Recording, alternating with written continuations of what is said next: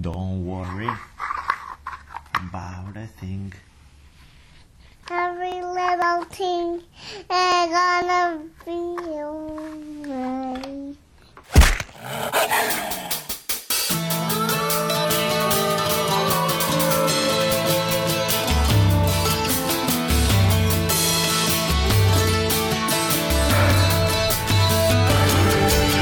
From the multicultural headquarters of the future capital of the free thinking states of America known as Los Angeles, this is the Drunken Taoist Podcast. Tonight, it's interview time again.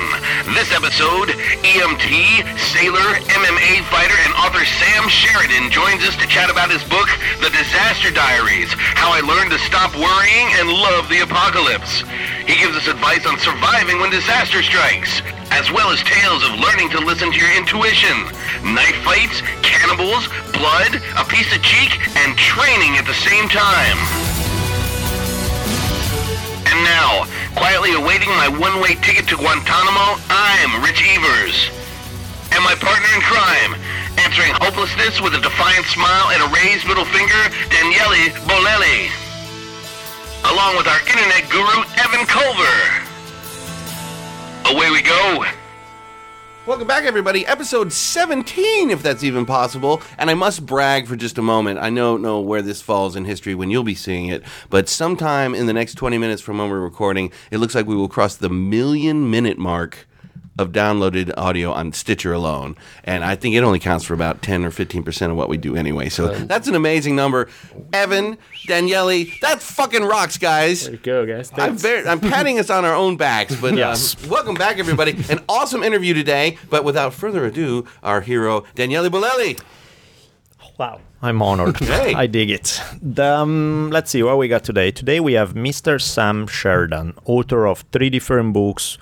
I read all three of them, all very cool, all fun to read. We'll put the links to his Amazon stuff in the episode notes. And um, yeah, man, if you guys wanna check out some good reading, he's a great guy. You'll you'll hear from him, so you get a vibe of what you think of the man. But you'll be beaten if you don't like him. So you, it's not like you have too much choice there. But um, no, Sam is wonderful, and you guys are gonna check him out. Now, a couple of things to take care of business before we get going. Uh, first off, donations. The gentle souls who have contributed a little to our cause uh, will be honored by me fucking up their last names and first names and whatever else.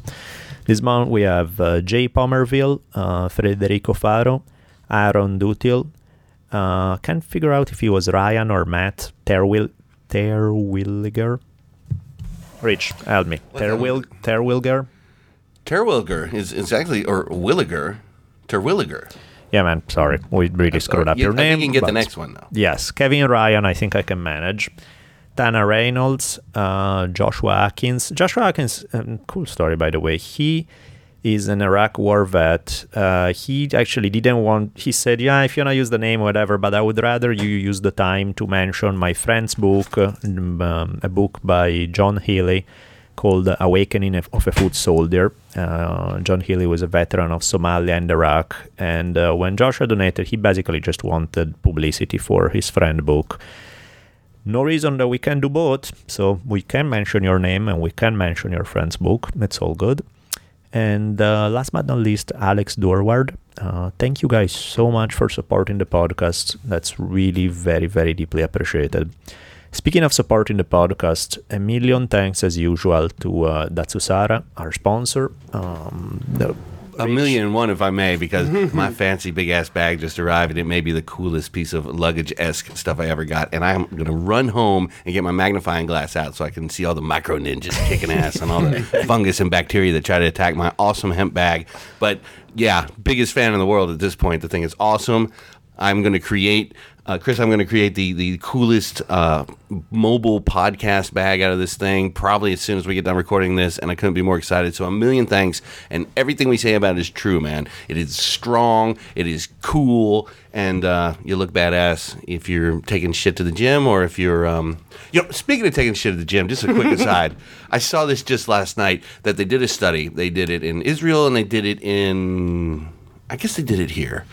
I might have that wrong. Anyway, they took the same kind of good looking guy and they had him go to 100 girls with a guitar case in his hand. Mm-hmm. He went to 100 girls with a gym bag in his hand, and he went to 100 girls empty handed and pretty much said, I really think you're pretty. Could I get your number? Empty handed, 14%. Gym bag, 6%.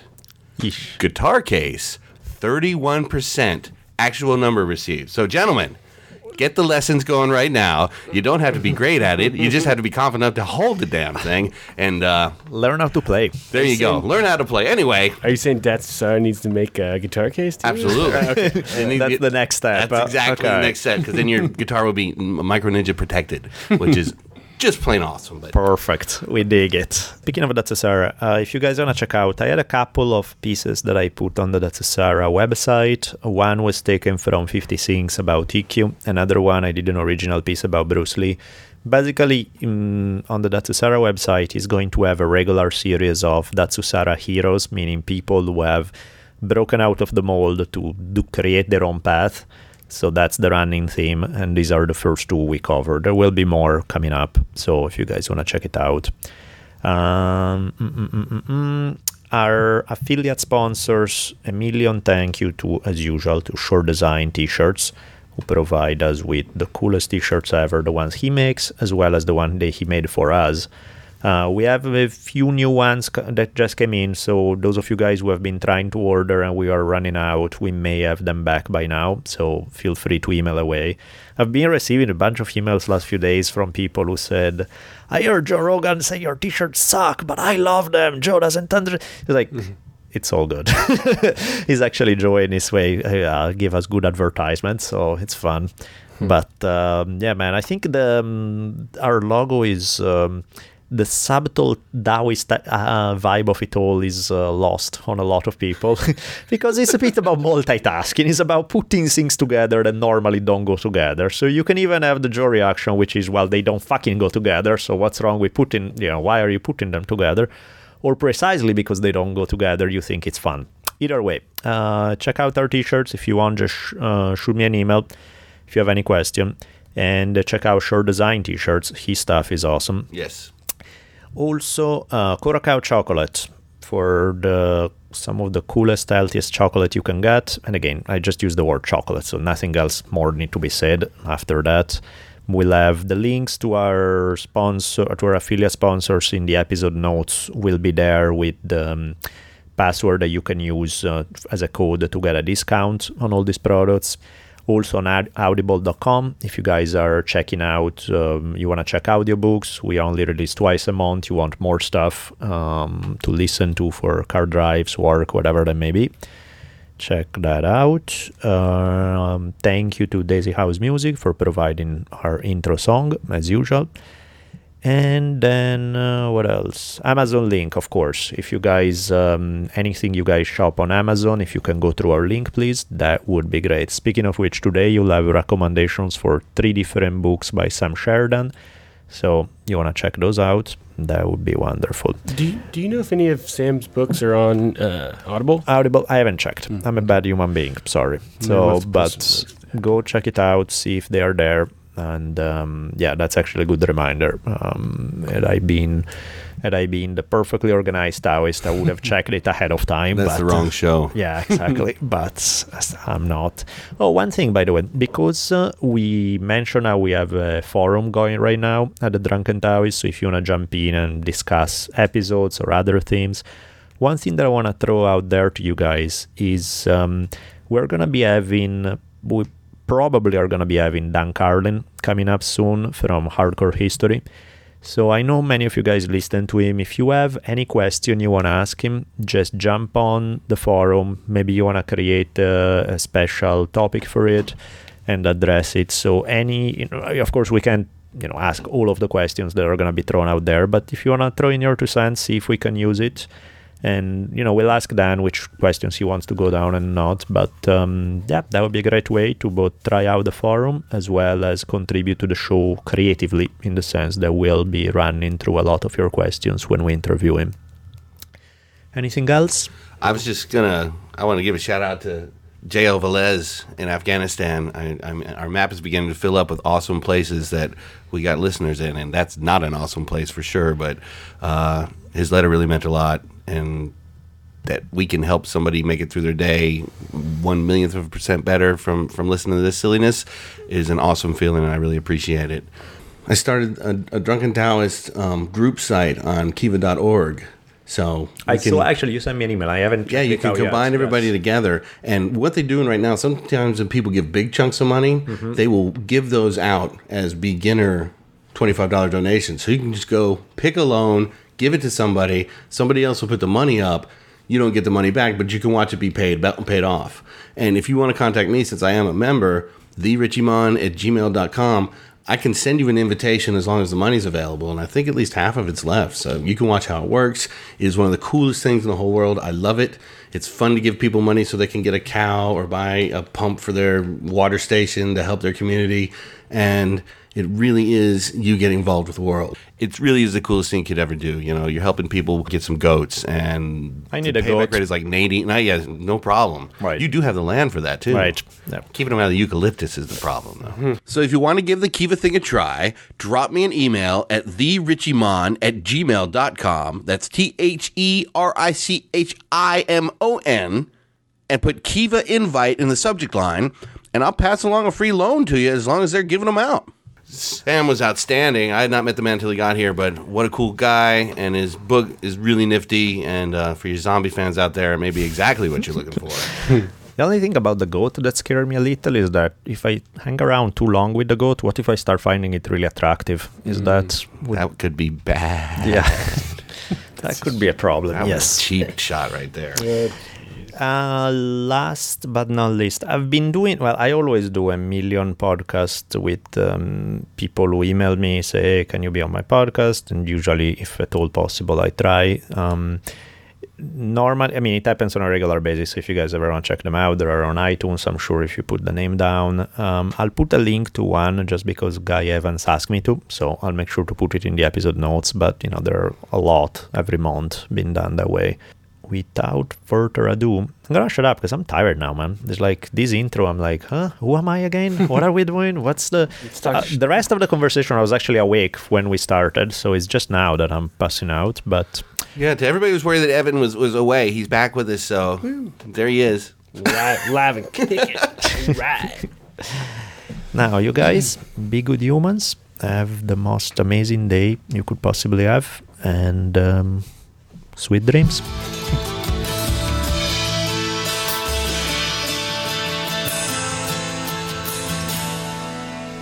Okay, guys, here we go. Mr. Sam Sheridan here with us. Thank you so much for coming over. Oh, my pleasure, man. Thanks for having me.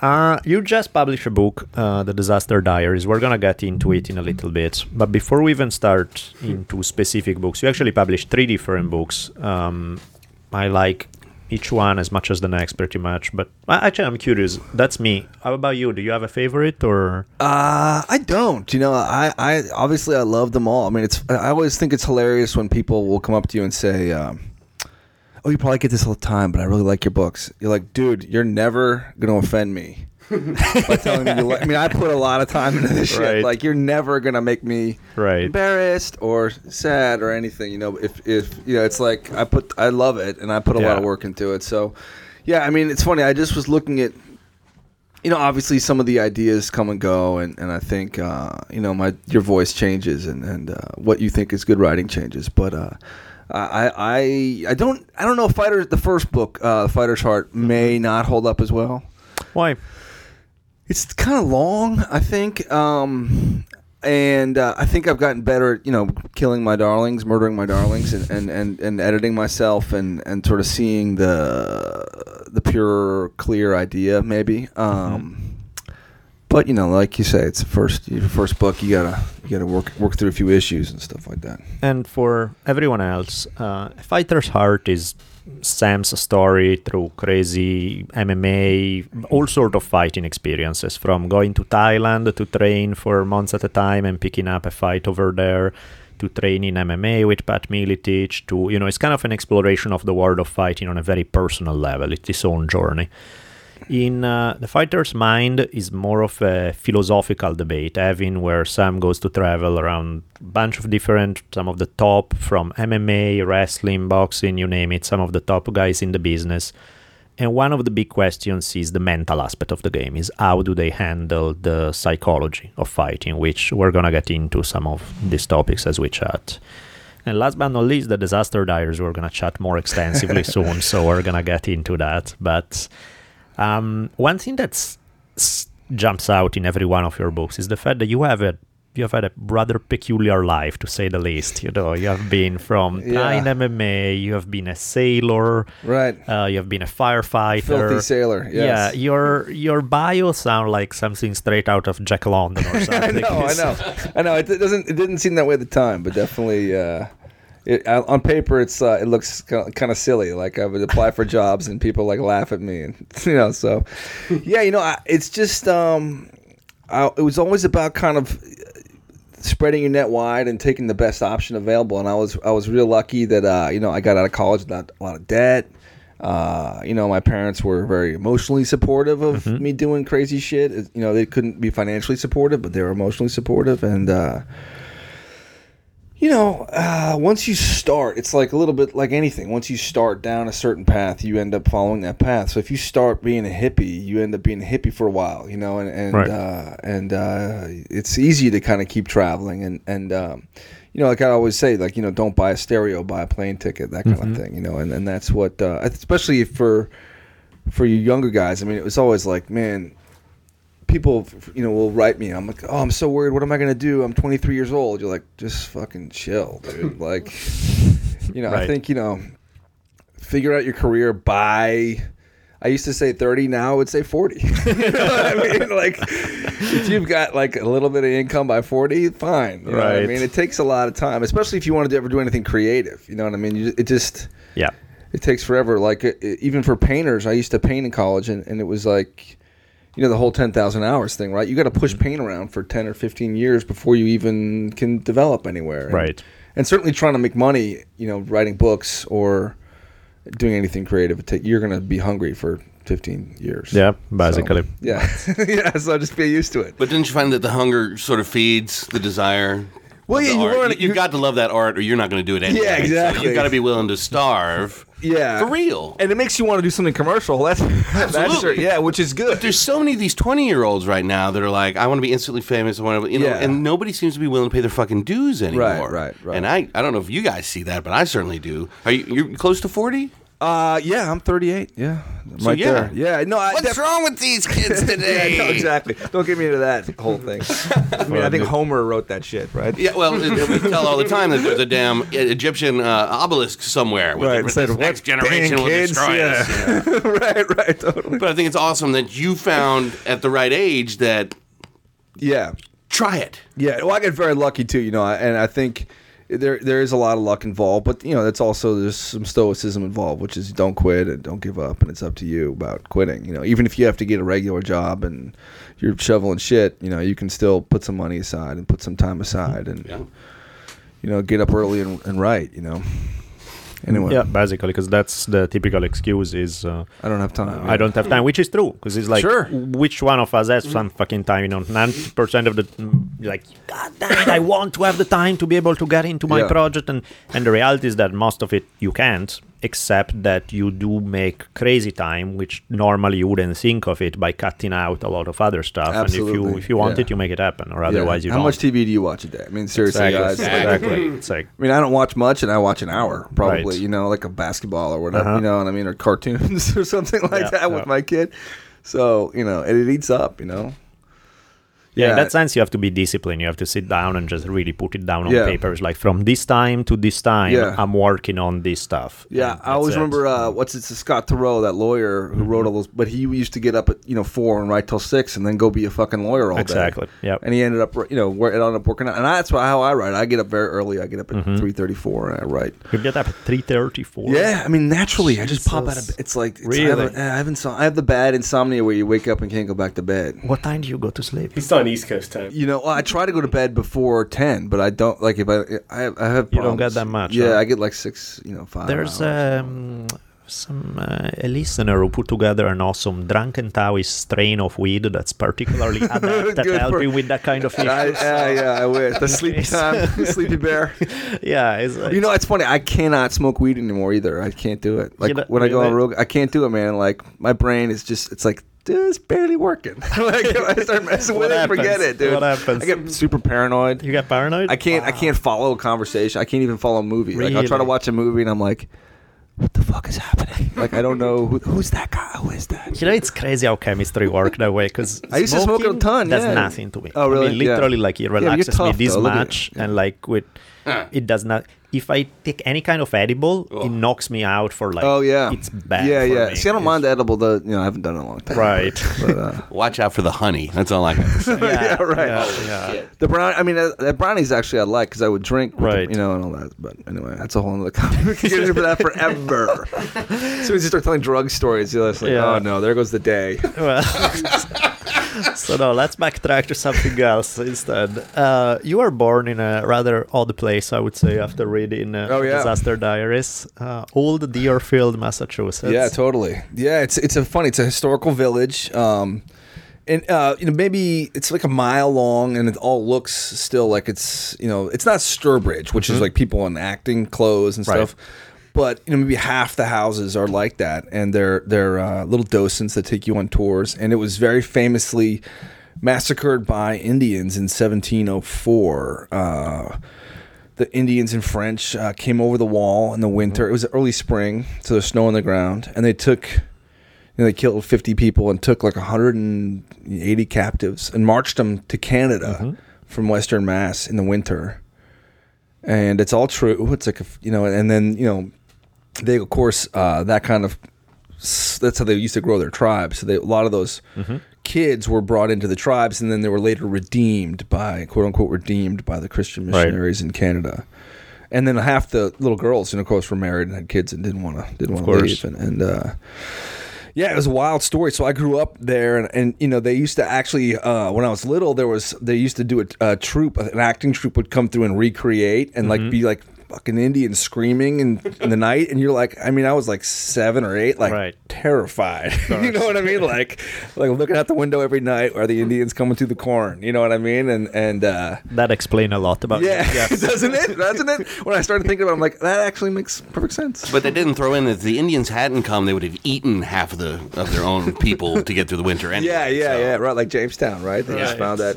Yeah, That's- it's a rough. It's a rough. It was funny. I was thinking about writing a screenplay. Like, what if I did like a horror movie about? And they're like, life in the 17th century was a horror movie. There's no need to fictionalize know. anything. Like, there's scalps hanging in this town square, and like, They're- awful, dude. It's awful. pretty- People had to make the decision. I could sit here in this shithole I live in, or I can throw the dice for real and go to an untamed place Yeah. that I've never seen before in winter. yeah, it's gonna be Okay, awesome. that sounds better. Yeah, it's Yeah. gonna be So awesome. it had to suck. I mean, That Yeah. say something, yeah. holy shit. But I mean, yeah, the culture of uh, native tribes on the East Coast is bizarre because the stuff you were saying about taking captives and you are really once you are taken captive, usually one of two things happen: either they don't like you, in which case you get tortured to death at the Right. stake, or they like you and they treat you like a god. They adopt you as a family member.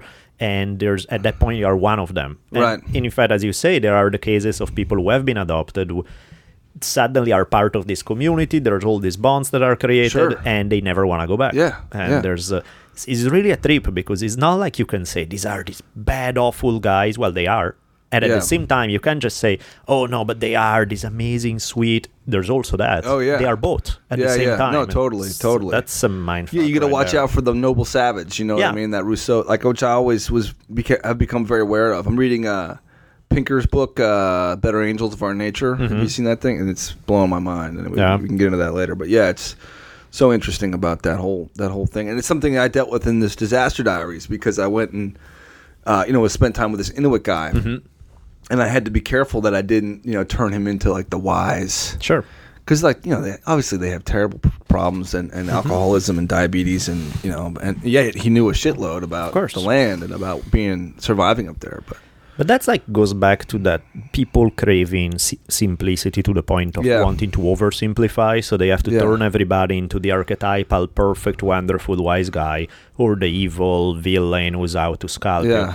most people are a mix of both. Yeah, yeah. I've um, sort of I've tried on a motto that nothing is simple. Nothing is ever simple. I I, I think it works. fact. Yeah. Uh, you know, like when I talking about other people's marriages and stuff. Like, eh, nothing's simple, and it Right. sort of holds for that. You know what I mean? And I don't know if it holds for everything, but I think it might. Yeah. Or politics. You know, nothing simple, guys. You know. Anyway. No, because it's true. Like you, you end up oversimplifying reality Yeah. out of laziness because you want some simple picture. Yeah, you're of drawn life to a clean narrative. Exactly. Yeah. Yeah. Totally. Whereas uh, the what makes it interesting is that it's not clean at all, and it's complicated and messy, and is like. You ever watch that TV show Rome? The, yeah, I saw that. HBO Yeah, yeah, yeah. I thought it was fucking awesome. It was a great show. The same guy that you are, you think, oh, he's so sweet and nice. The next second, he's bashing somebody's skull Yeah, into a wall that was a good show. looked at him the wrong way, and you're like, Yeah. So he's a really bad guy, except that right after that, he does something really sweet. Right. And it, it keeps messing with you. Yeah, You know, like, yeah, yeah. It was smart. It was, and it was, yeah, funny to get into that. Like a little, I mean, they couldn't really do it, but it's so hard to get into that older, you know, which I'm sure you mess with all the time. It's like that idea of the mentality of somebody in ancient Rome. I mean, Right. it's like you can't even wrap your head around it. Like No, of what, course not. what superstition meant and what you know. Emotionality, how emotional everybody is in, in, in all the you know the Odyssey, like they're always flying off the fucking handle and Mm-hmm. Yep. like killing somebody because they're in a rage. And, Well, you know. Mediterranean people. That's kind of Yeah, right, the Greeks. That's exactly how it is. There's- no self control. seems perfectly normal to me. Yes, like Cypriots, right? yeah Uh, but uh, no, but that's interesting the whole thing about growing up there i really think because one of the ongoing themes with you is you pushing your limits going Right. to trying this there's one line that you actually use at the beginning of disaster diaries that i'm gonna quote real quick you say, uh, why does every little boy or grown man want to be Bruce Lee or Mike Tyson? It's not to beat up people. It's because, hey, if I were Mike Tyson, I would never feel afraid again. And there's this theme of overcoming fear Right. that is very much one of the running trends through Disaster Diary, through definitely all the MMA Yeah. stuff. Totally. Um, that I mean, I can't really think of a theme that's bigger or more important than that. Right. I'm sure there's stuff out there, but that's pretty much at the core of the human experience. So I'm curious to I don't know. I mean, there are so many ways to go from here. Anywhere Yeah. you want to go with the whole fear theme. you know, why I does it fascinate it's, you? so Yeah, it's much? something I run into all the time, and it, it's something that I always. I mean, you know, I, I'm a tall guy, and, and people think I'm tough, and it's like, you know, I, I'm like, you know, I I was just as scared as. I think I come across as an everyman in the books, Mm-hmm. and people are surprised, and they meet me, they're like, oh, you're much taller than I thought, like, because I wouldn't be scared if I was six four like you, and Right. you're like, no, that, that everybody's scared, Of course. and and I even you think of the famous Muhammad Ali rants he's terrified and he's talking to himself. You know Mm-hmm. what I mean? He's I am the greatest. I, I'm God. I'm God. I'm gonna do this. I'm gonna do that. And you're he's in a conversation with him. You know, it's definitely about controlling fear, and uh, and that was an interesting realization to have. And then growing up, I think maturity too. You know, you, when you realize like nobody knows what they're doing, Mm-hmm.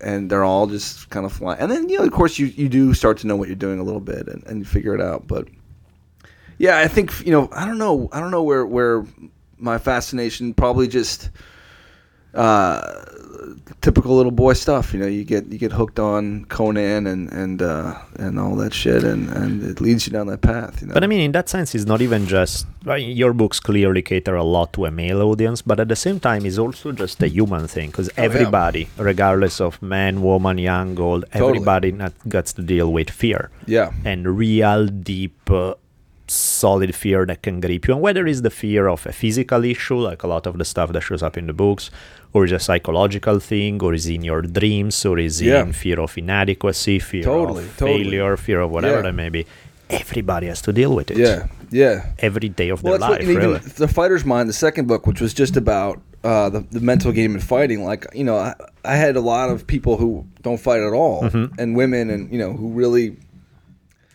It was one of those books they bought and gave to people because, Mm-hmm. like, you know, it was about it spoke to them. You know, my wife was is a director, and particularly, she, you know, she had success, and then how do you follow it? You know, and, and Right. that's like, if you're a fighter, you know, coming back from a loss, you Mm-hmm. know, or how do you take risk? You know, th- like you know, we talk about guys who won't roll with tough guys because they don't want to lose. You know Mm-hmm. Right. what I mean? And, and and putting yourself in, you know, there's a great TED talk which I probably, you know, I'm sure everybody's ah, that's great. But there's uh, about vulnerability, which I think is so interesting. I forget her name, but you know, it's all that. uh It's so important to, to understand and and to have some kind of um, mastery of your own fear. You know, at least at least be aware of it. You know, that's all you can you can really do. Yeah, because one of the points that you're making there is the fact that, unlike what some people advertise, everybody at one point or it's just a matter of pushing them far enough, but everybody can snap and Oh, fall yeah. into the prey of the deepest terror. Yeah. And even the toughest human on earth, it just that means that they have. Uh, I think it was Greg Jackson in uh, your Fighter's Mind book. Right. They basically say that it's just a matter that ordinary circumstances don't reach the limit. Right. But if you apply enough pressure, Sure, the I'll toughest break mur- you. Yeah. exactly anybody breaks. Yeah. It's just a matter of pressure. Yeah, and Randy Couture would talk about that too. Like Was Couture? Yeah, Yes. you know, you can push. You know, guys. I never saw. He said I never saw. You know, you can never break him in a wrestling practice, but you can still break him. I mean, of course, Mm-hmm. course. like you know, torture works. You know what I mean? Right. I can Yeah. fuck you. up, You know what I mean? If, Yeah. if, if it gets bad enough, you'll break, and you're human. And, and uh, I think it's it's such an important thing to realize, like that circumstances do have so much to do with your your your mental position. I mean, you know, it's like. Uh, you know, people who think, you know, I was doing a lot of research on guys in prison, and, and they think people are, you know, bad or good. Uh, or they're they're like, oh yeah, but this guy, he went through the same shit, and he's okay. He didn't kill anybody when he got out, or he was abused, and he didn't kill anybody. And it's like, okay, what you're really saying is that, okay, people are into, you know, either good or evil, and that nothing matters, and then we have nothing to talk about. It's like you have to, you, you can't, you can't do that. Like it doesn't. It, it, I just don't believe it. Nothing is simple, right? Like you know No, what I mean? It's- absolutely. It's, it's exactly right. You know, and it's it's that thing. You know, it's it's. uh they're like, oh, you know, the the, the, the Columbine killers were were uh, they were they were just you know anomalies. No, they weren't. Right. I bet we get into it. I bet if you really could get into it, there's some shit in there. You know, some abuse and blah blah blah. of da, da, course. da, and- But that's one of the things that to me is interesting. That uh, one of the essential quality of being human is empathy, and empathy Yeah. doesn't just mean understanding, be having a soft spot for people who deserve it. Is being able to put yourself Right. into the mind of anybody. Yeah. The war, serial killer, Mm-hmm. child molester, whatever. You normally you immediately you'll recoil, thinking, "Fuck, I have nothing in common with that Right. human being," and probably you have ninety nine percent not in common. Right. But I bet there's something where you Oh, can yeah, see, of course. which doesn't mean you know we think that if you understand it it means you justify it Yeah. clearly that's not Right. but understanding it is key to not only see being aware of your surrounding because if you understand where people are coming from if you can read people a Yeah. little better that makes all the difference in the world and also you know just because i understand you i may still want to put the bullets in your yeah, head because of absolutely, you may have to. right Fine. but at least i know where you're coming from i get it more you have the imagination exactly. and the ability to yeah no i think it's it's again that that pinker book is so interesting because he talks about how you know violence has been on a decline with Mm-hmm. civilization and uh, and one of the things is the rise of empathy and i always i really link empathy to literacy you know Mm-hmm. kind of you know the great um, example i always think of is uncle tom's cabin which was Mm-hmm. you know harriet beecher stowe and she wrote this book and all these white women in the north thought about losing their children mm-hmm. in the slavery situation and it blew their fucking minds Right. because they had never done that before and like they hadn't even and i think the rise of that kind of novel really you know it opens that door where you Yep. can put yourself in the eye in the in the zone with the other and and walk those steps and then you think yeah fucking slavery sucks you know like that's Right. like that would suck if that happened to me and and you just hadn't done that you know and it's it's uh it's it's so important and and, and yeah i absolutely couldn't agree with you more about understanding being how are you going to beat somebody if you don't understand them? Absolutely. you can't do it. You're going to lose. You're going to you know you're going to make it worse and worse. So you know if you want to defeat somebody you need to understand them. In fact, if, whether it's conflict, whether it is a matter of actually understanding so that you do see it and you don't get into stupid conflict that are needless because you can actually mm-hmm. you see where they're coming from and you can find a, some common ground or whether you know it can be from the most Yeah. benign to the most aggressive point but the point is that just give you greater understanding of humanity Yeah. it's never a bad thing yeah but uh, yeah, the thing you say about mm, books and movies in that way, you Yeah. know, anything that evoke emotion, that's what why art is so amazing in some like whether it's Mm-hmm. music, books, cinema, painting, whatever that may be. It takes you out of the narrow confines of your own experience and make you part of something greater, make you feel something Mm-hmm. more. That's why I'm always weirded out when I see people who go watch a movie and they walk out and it's like nothing happened. It's kind of like it's purely two hours of entertainment. Yeah. And to me, it's like, I don't know if it's just me being a freak or what, but to me, watching a movie is like this deep emotional Yeah. thing where I get involved. Like Yeah. at the end of it, I'm like sweating. I'm like, Oh yeah. Ah, I serve. I feel like more I'm in the Matrix. You know, I leave that thing Yeah, for yeah, two yeah, hours, and yeah. suddenly it's like, I know kung fu. Or it's almost worse the ones that will come out of a movie and all they want to do is bitch and whine and nitpick. Right. And it's like, look, if you have any idea the miracle that had to Yeah. occur for this thing to actually make it Yeah, to that right, screen, right, right. you know, you would shut up and at least appreciate a little bit that, Yep. yeah, you hate that actor or oh, you hate that, di- Right. whatever. These people got together and they uh, uh, executed this thing. At least Sure. give them some credit for Yeah. that before you start shitting all over. it. Yeah, I think there should be a law like if you want to review a movie, you have to have made a movie. Hell yes. Like that's the law. Like Right. and and you know, it's like didn't Ebert he Ebert made some terrible movie. Valley of I- Dolls. Yeah, is that was it? he wrote it, yeah.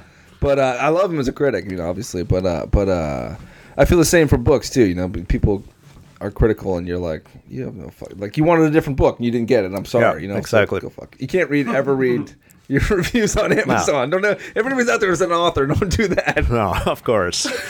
Don't ever do that. But I mean, that's the nature of the business, right? You can please Yeah. everybody. The Yeah, very yeah. same thing why people love you is the thing for why somebody else is gonna hate you, and that just Yeah, absolutely. the absolutely. nature of things. But isn't it amazing? 30 nice things are immediately destroyed Yes, by one by one thing you can't stop thinking about. No, Yeah. you can't. You're like John C. in Cincinnati. I'm gonna find you. I'm gonna find you, motherfucker. have a chat. That's Hey, fun. just give one second. Yeah. This is a this mic's a little weird. The sweet spot is actually right there. Okay. And you All can right. sound more dulcety tones. Oh yes, well, thank you so much. The, one thing I wanted to ask you back on the whole fear, handling stress, and all Right. of it. Um, what do you think? Because clearly, the fact that everybody experiences and everybody eventually can be broken doesn't mean that one should just throw up their arms and say, "Well, then that's just the way it is." Course, because yeah. you're so how, based on your insane amount of experience dealing with this topic, what um, what do you think for you is are the solutions, so to speak, as pushing the limits of your fear and not being a hostage to fear as much? What is that you do or think or Right. whatever? Well, it's the stuff you are, everybody already knows. You know, it's it was really interesting doing this disaster diaries because I did a lot of uh, firearms, you know, training and stuff, and I got into stuff that I hadn't hadn't really even heard of, which was the Cooper's color code, and, and then you get into what stress is doing to people cognitively, which there's some great books. Jeff Wise wrote a great book, and uh, uh, Laurence Gonzales wrote a great book, and there's a bunch of really interesting brain science. You know, that's we're sort of in the renaissance of brain science right now. You know, there's a lot of interesting studies but yeah, you know, it's this these ideas that that stress comes along and you know can circumvent your prefrontal lobes and can and can sort of turn you into this animal condition black, and you you sort of you get caught behavioral looping. You have uh, perceptual issues with time and with you know tunnel vision. It's all the stuff you've heard about, right? Right. It's like I peed my pants. You know, you, you Right. know, I couldn't hear anything. You know, and, and that happens all the time you know and, and and basically you know it's it's uh it's the stuff that you know it's so it's it's what the military does you know it's you train you train you train you train so that even when when you're none of your cognition's working you fall back on this rote pattern you've ingrained Muscle memory. yeah muscle memory um you know your thousands of repetitions and your good repetitions you know so it's not you know there's that great story of a, a, a cop who he would train with his partner disarm doing a disarm and then they would hand the gun back, and then you would do it. he came around the corner in a in a store, and a guy pulled the gun. He disarmed the guy, and then handed the gun back to him Oh, because he had trained to do it. You he that's what he trained to do, right. and that's the shit that happens. So like you think. You don't need to read the fucking card when you get on the plane, but you've got like it's not you're you're not going to work. Nothing's going to work when Right. when the Those 19 plane's seconds you have. filled with smoke Yeah. and everyone's screaming. You know, it's like so you, it's like the FAA does these tests, and people who read the card are like eighty five percent more likely to get off the plane in time. Right. You know, so just read the card, and you think you think and know where the exit. It's like you think you think shit's gonna work. So.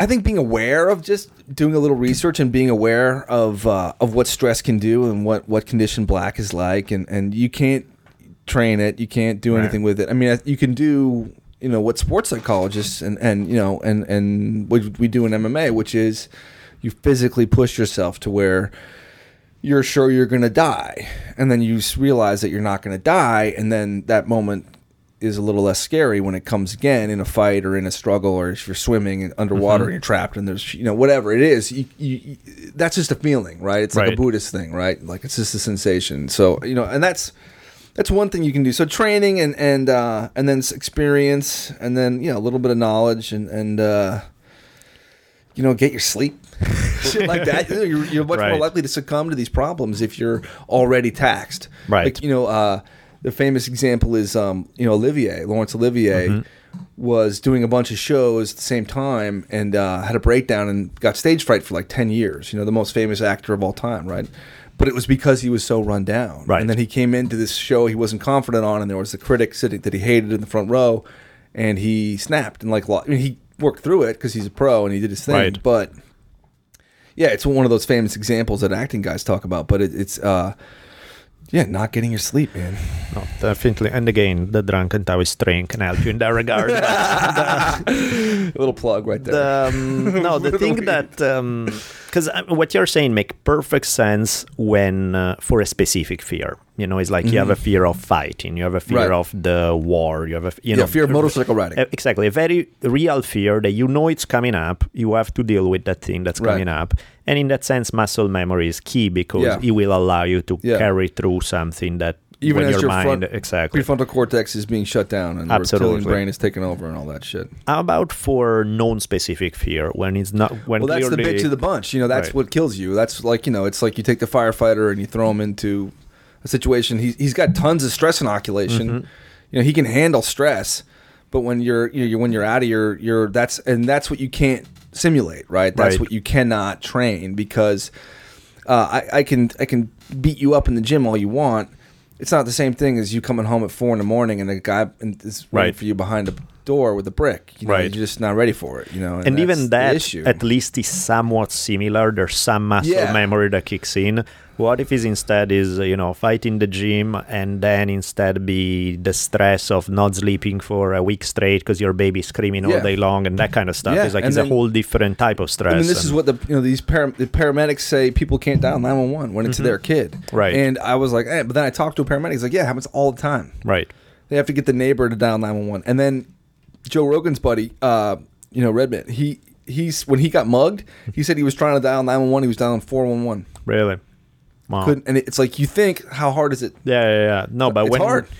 that's one of the things that's fun is when people have never experienced deep panic Yeah. like they have experienced fear but whatever Yeah. fear is but real serious It sneaks terror up on you, and there's nothing. You know, you, you don't Yeah. you don't know you're in condition ah. black. Once you get there, you're fucked. It's if you're in what they call condition red or orange. If you can feel it coming on, maybe you can pull yourself out. But even then, it's No, even then it really sucks. But There's- black, you are a reptilian mind at that point. You don't make any more decisions. No, yeah, just- you're done. Yeah, you're done. You're, you're not. You're not. You're not. You can't be reached. Is the military trying to reach a point? I guess they must be where they can at least you can still guide yourself. You're trying to keep guys from getting, and certainly you can push it back. You know, Right. you can. It's it's the more training you do, and the more realistic the training is. So the simulations are getting you know more and more realistic, um, and you know they have ships they blow up, and they have.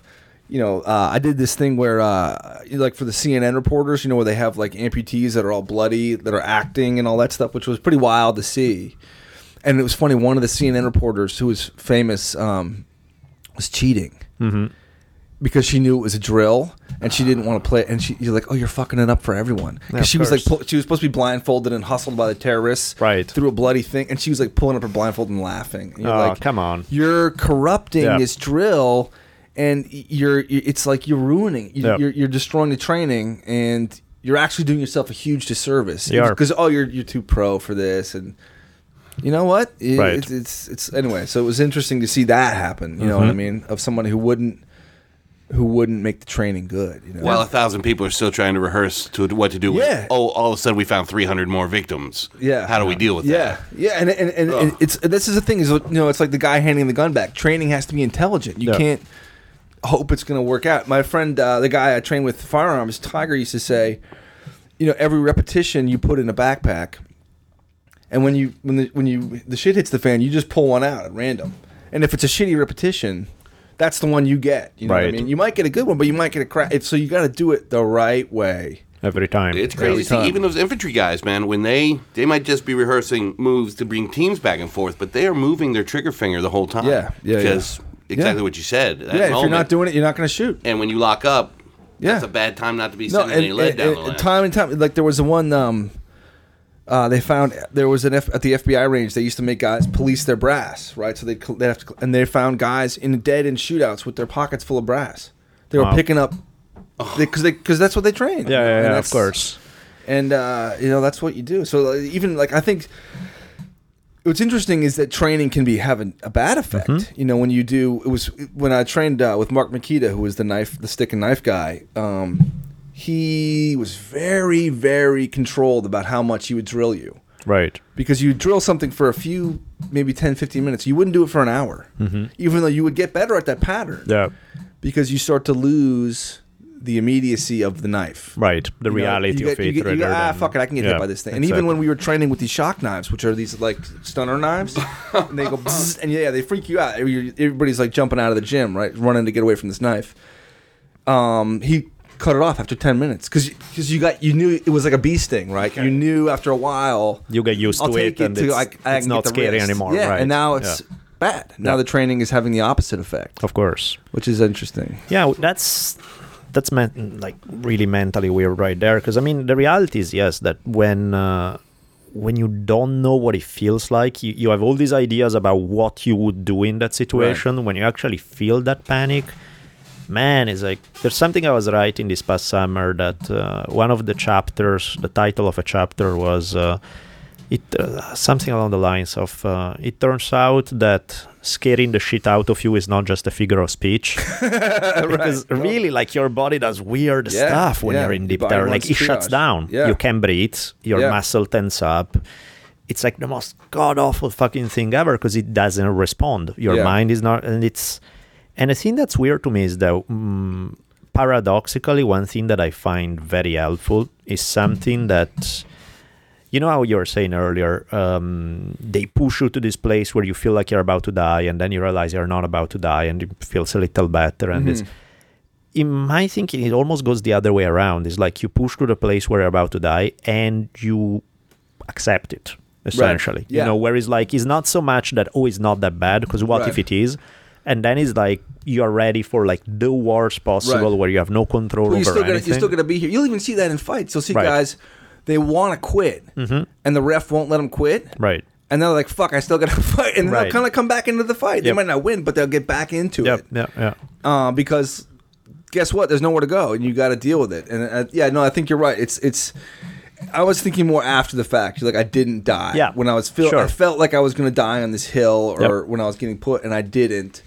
And now I know when that comes again, it doesn't mean because I I had this friend was this in Thailand who had never trained past you know really three rounds, Mm-hmm. and he was in a fight, and he just he quit and I could see I was like, oh, because I knew within eight seconds he was like, what the fuck did I just do?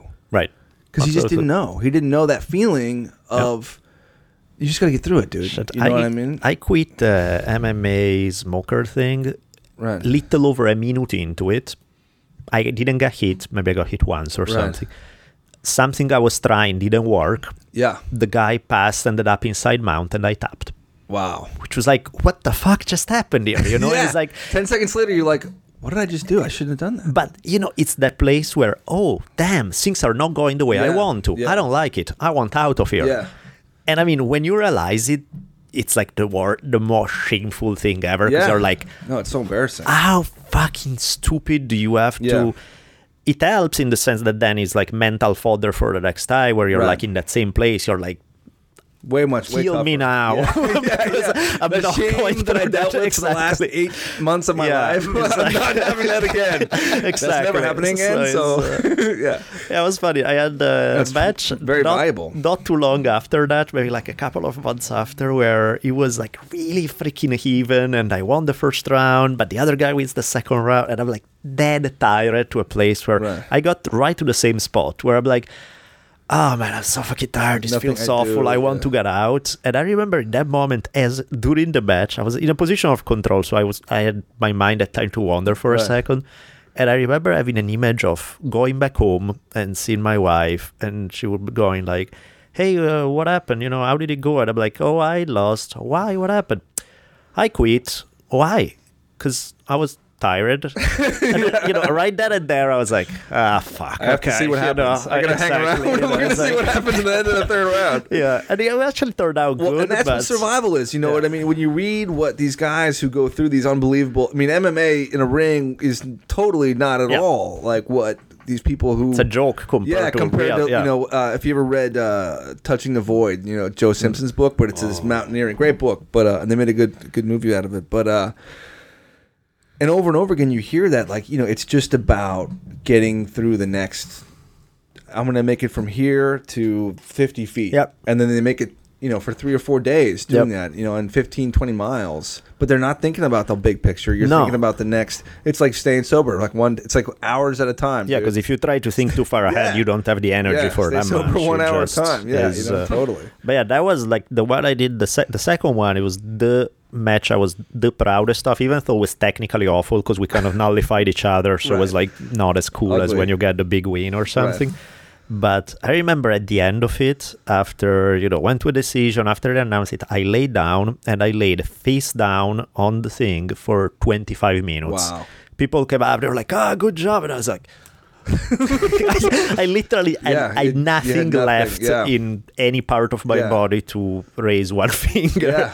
But it feels good because it's like, okay, you know, at that point here, regardless of outcome, you know, you can win, you maybe are luckier, you're better than the other guy, you can lose. It, it's not about that. Is you got to the place where you want to quit 70 million times and Right. you got through it, putting everything you got on and the line. super. I mean, it's like it's Can- so because you know now, you know what you're capable of, and Right. like, I can even you know it's why you're who you are. You know, you're a confident guy that that has the understand deeper understanding. You know, and But there, right there, it's funny to have those kind of experiences so shortly apart from like the ultimate wimpy shit where you give up for Yeah. no good reason because you don't like how things Yeah. are going. Oh, yeah. And then going like having the range of knowing very well what it feels to be like the ultimate loser, wimp and just stay kill me because I'm not gonna quit kind of feeling It's- so is interesting because it's, it gives you an understanding of some pretty Right. deep extremes right there. Well, and I think you know it, it's it is really valuable to push yourself. I mean, that's what my whole like my whole shtick Mm-hmm. is about. Really, is like the value of of of pushing yourself because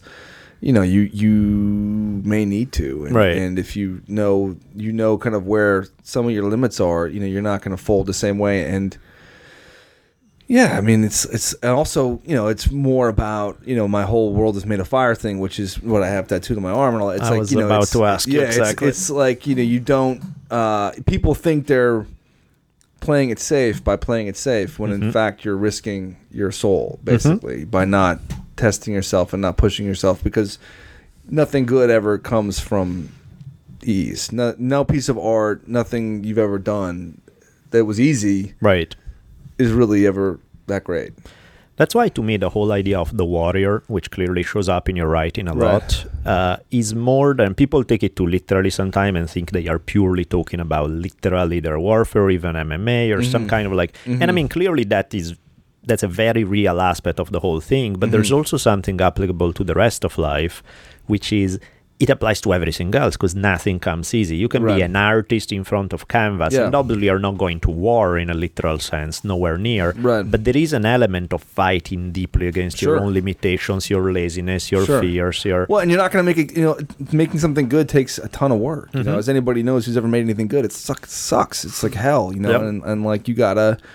It doesn't happen. You know, it's like Beethoven didn't. It wasn't easy for him. You know, I didn't like. Oh, but, but that, that we have this myth of genius. You know, that like that yeah. that all these guys are just. Boop, you know, I remember there's a great um, Picasso painting on glass, right? Mhm. And it's like he's painting a goat's head, and it, it- you know, he rubs it out, and changes it, and it's over seven hours. Right. And they're like, by the end, they're like, "Oh yeah, it looks like it took you ten minutes." It's like And that's fucking Picasso. Right. It's like the you know, Yeah, like yeah, the greatest yeah, of artist of the 20th century. So like, it just takes work. You know Yeah. what I mean? And and you you need to do like if you don't get that, then you don't get you know you're not going to get shit. That's why done. when people ask me, "Do you like writing?" He's like, "No, I like having written." It's like afterwards when you reread it and you go, "Did I write that? God damn!" I'm good. You pat yourself on the back.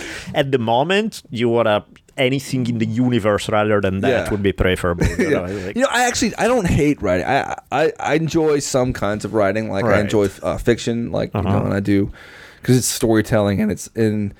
But yeah, making something, but then making something good. Yeah. is I mean, I write something and it's shit. Yeah. which is what I always do. And then I mean, I'm like a watercolor guy. Like there's like a million layers, you know, Right. And then you have to nut up and do that. And and the, the I think the big bummer is that no one will make anything good but you. right. You know what I mean? Like an editor really won't help you that No, much. And like your people around you, nobody can really do it. And like if if it's your book, sorry, Right. you're the only guy who It's can you make it, and the piece of good. paper, Yeah, I mean the editor it. helps like Sure. you know, a little or even a lot, but really if you're if it's going to be good, you have to do Yeah. it. and that's why they pay you. That's why to me is I like the image that they use. It feels real to me when they speak of almost like spirit possession, like the muses riding Mm-hmm. you in a way. It does feel like this weird. Uh, you have to get to this other place. They are constantly straining to get there, and once And you hit that spot, Yeah. it's awesome. But you're always one quarter of a millimeter from losing Yeah. it, and so you have to dance like crazy, staying in that space, and then you lose it, and then you get back into it again. It's like by the time it's weird. Like when I write, I eat like a caveman. Like I feel Right. the need for this energy for Right. it physically, which all you're doing is sitting down and looking at a screen. Yeah, There's it nothing. doesn't matter. I eat like a caveman, and by the time I'm done, I'm sweating. Like Wow, I'm right. physically like it's like chess guys. They lose like they play chess and they lose like eight t- pounds of water. yeah, exactly. because there's so much going on. Yeah, yeah, yeah, yeah, yeah. They do that. though. They measure them and stuff. And Right. they lose a ton of weight. You know. It's insane way you think well, about I think it. you're totally. I mean, I, I actually haven't really thought about like the muse that much because I'm not that smart a person. Like it doesn't occur to me. I'm like a little dumb, but but uh, I don't eat. I just drink. I drink coffee. I drink right, 15 cups of coffee. right. From you know from five until ten. Yeah. So my wife gets up and I'm like, huh. Hey, what's up? what are we doing? It's like Jesus, dude, settle down. Wait, and and you can't sleep so well at night. I'm confused. Hmm. I know it's weird, right? Why would it's, that- to- it's a mystery, yeah. right? It's fucking Seriously. mysterious. Thank you. But have you ever found yourself in those incredible zones where either the muse or you're channeling Well, it and it's just pouring out of you? No, and, but it, it does. Yeah, it comes. It, I definitely can write a lot, and Yeah. and uh, and every art's that way. when when you get out of it, it sucks because you have to. It's it is. I have noticed how hard it is to get back to. Mm-hmm. I mean, I sort of don't think of it. It's more to me. It's like keeping a lot of plates spinning. Like you've got, you've got all this. You know what what it is and what's happening. So speaking of parenthood, uh, you do mention in the Disaster Diaries how that has changed you a bit. Yeah. you were you used to. You have actually a couple of insanely funny lines. In the, actually, I think I have one in here. You say, "I used to travel light, a pair of socks and the book, and now look at me. I've sailed around the world. I've sparred with world champions, and now I follow my kid around the playground, heckling him to eat a goddamn banana." yeah, totally. No, you get that feeling of like you're a Victorian porter. right. You know what I mean? the way we travel, like I used to travel so light, and now it's like Jesus, the shit, Yeah. in a car seat too. you gotta be kidding! No, yeah, it's it's. uh Well, it was really the catalyst for Disaster Diaries because you know, i again, um, you know, it's one of those things where you're like, you know, I feel pretty good about my chances if the world, you know, the shit hits the fan. But then when you are responsible for a kid, it's like. Well, do I really? Do I really got it? Like, Right. do you really got it, dude? Like, no, I don't. So that that was really about the you know like those those actual concrete skills, and uh, you know how do you start a fire without matches, and how do you make little traps to catch mice and and and find water and all that kind of stuff. Well, speaking of which, since we actually haven't mentioned what the book is about, do you want to give a quick? Oh, sure, yeah. So the Disaster Diaries was a book about you know just getting ready for the end of the world in terms of you know uh, sort of ready for all the kind of movie apocalypses and natural disasters that we're kind of aware of, and I think are zeitgeisty, and and also. You know, you've seen the footage of the tsunami. I mean, I could watch that footage of the Japanese. I could watch that all day long. Mm-hmm. It's so riveting. It's so because you put yourself there. Mm-hmm. That's what, and I think that's the success of the all those Armageddon type movies. Is Right. like you're like there's a band of misfits. It's us, you know. But it's like what would I do mm-hmm. uh, in that situation? And and so I kind of try. It almost it was interesting as it became like a MythBusters for. You know, with with with like what stress does to you, sort of Right. what you think you're gonna do during Armageddon versus what you're actually gonna be able to do. Right. Uh, and and I did like you know stunt driving with uh, with a stunt school for if it's Mad Max, and I you know and did uh, with the Inuit for in case it's the world freezes over and it's an ice age, and I did you know igloo building and stuff like that, and it was just a blast. I mean, it was also an excuse to do a bunch of fun shit. Let's not kid ourselves, but uh, it was really, really, really interesting. Right. By the way, what the hell was out of your igloo when you thought it was a bear? Was did It you ever was. found out? Uh, I think it was uh, a fox. was it fo- Oh, yeah. that was it. I think it was Okay. foxes. And you're like, they're like foxes sound like people. You're like, it sounded like somebody's walking around in your fucking igloo, you know. And Right. it's like you know, it's dark out, cold. yeah, but you, I'm not going out there. you don't exactly have the tendency to, uh, you know, you sit in your uh, living room, write your book, pulling it out of your imagination Yeah. and stuff. You go through some crazy shit to write any book you do. I mean, the, the easiest thing would be Fighter's Mind, where you just fly all over the world interviewing people. Right. That's the Right. easy part. Yeah. Everything else, you do some strange stuff to your body to get to the place where you actually write things. But that's the fun. I mean, that's Right. the point for Yeah. me. Like I, you know, writing is you know is a great way to, for me to get to do fun shit. I mean, I think that's sort of my life philosophy, basically. You know, and and uh, you know, while I'm still able to do it, um, I want to do that kind of stuff, and that's what appeals to me. And yeah, you know. I'm a big fan of misery, you know. Like you, you just don't, you know. You just, otherwise, you don't appreciate the Right. good stuff. Like when you like get in and like the hotel room is like the greatest thing that ever happened, you know, and you're like, oh my god, this hot water, I love it here. This is the best. I know. You don't appreciate that in three days. You know, it goes away. So like, in order to appreciate the good, you have to suffer a little bit. I think. Should I remember one time when I um one time in band camp when no the when uh, I hadn't slept in a bed for like six weeks or something. Where were you? I was camping over Oh, and right. over. Yeah, and yeah. over. No, And, totally. you know, camping not like you know you have your inflatable mattress but under. still. No, not like that. Like Oh, oh. ground and Just that's doing it, it. right? Right, right. So after you sleep on the ground for so long, when you actually get in a bed, you're like, "What the fuck is this?" Yeah, You know? yeah. It's like psychedelic to Yeah. lay in a bed. Yeah, This no, is when- gonna catch on, man. This, this mattress thing is awesome. No, when I when we were even just in uh, Arizona with Cody Lundin and his guys, uh, we got into town and like it was like a the eating was just like a riot, Yeah. you know, because there were so many new flavors, and it was Yep. just only like two weeks. It wasn't Yep. long.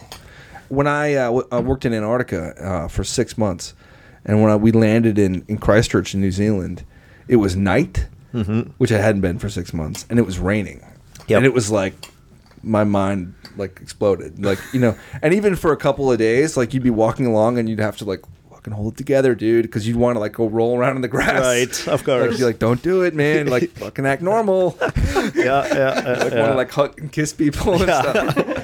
No, it's like doing stuff like that is anything that kind of deprivation where you don't Yeah. try something for a while and is uh, I remember along those lines when um, I went because I'm a big sugar junkie, which is horribly horribly bad for you. You know, it's not really Oh, a good thing, on. but at the same time, like crack. Come on. sure, I give you that.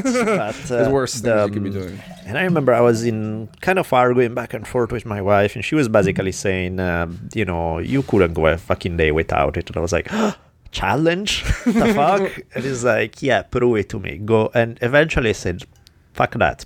One year, I don't touch it. Whoa. No alcohol, no candies, no nothing. I can have it in fruit. That much, you know. There's a lot I'll, I'll sugar have in fruit. in. Uh, There's a lot of if- in fruit. Yeah, exactly. But you know, only like in supernatural. Okay. In the, and I'm not gonna, you know, I'm not gonna load up like 17 No, mangoes kiwis. in a Yeah, row. right. So it's like, and uh, the first time when you actually have a piece of chocolate Oh, or yeah. drink this much wine, talk about psychedelic Yeah. again. It's like it's this whole thing where you're like, wow, like you appreciate it in a way Yeah. that normally you're throwing stuff down and Yeah. barely feeling anything. Yeah, you don't even and- appreciate it. No. That's what, and that's why I think again it goes to that world is made of fire stuff, and it's all Mm-hmm. like part of.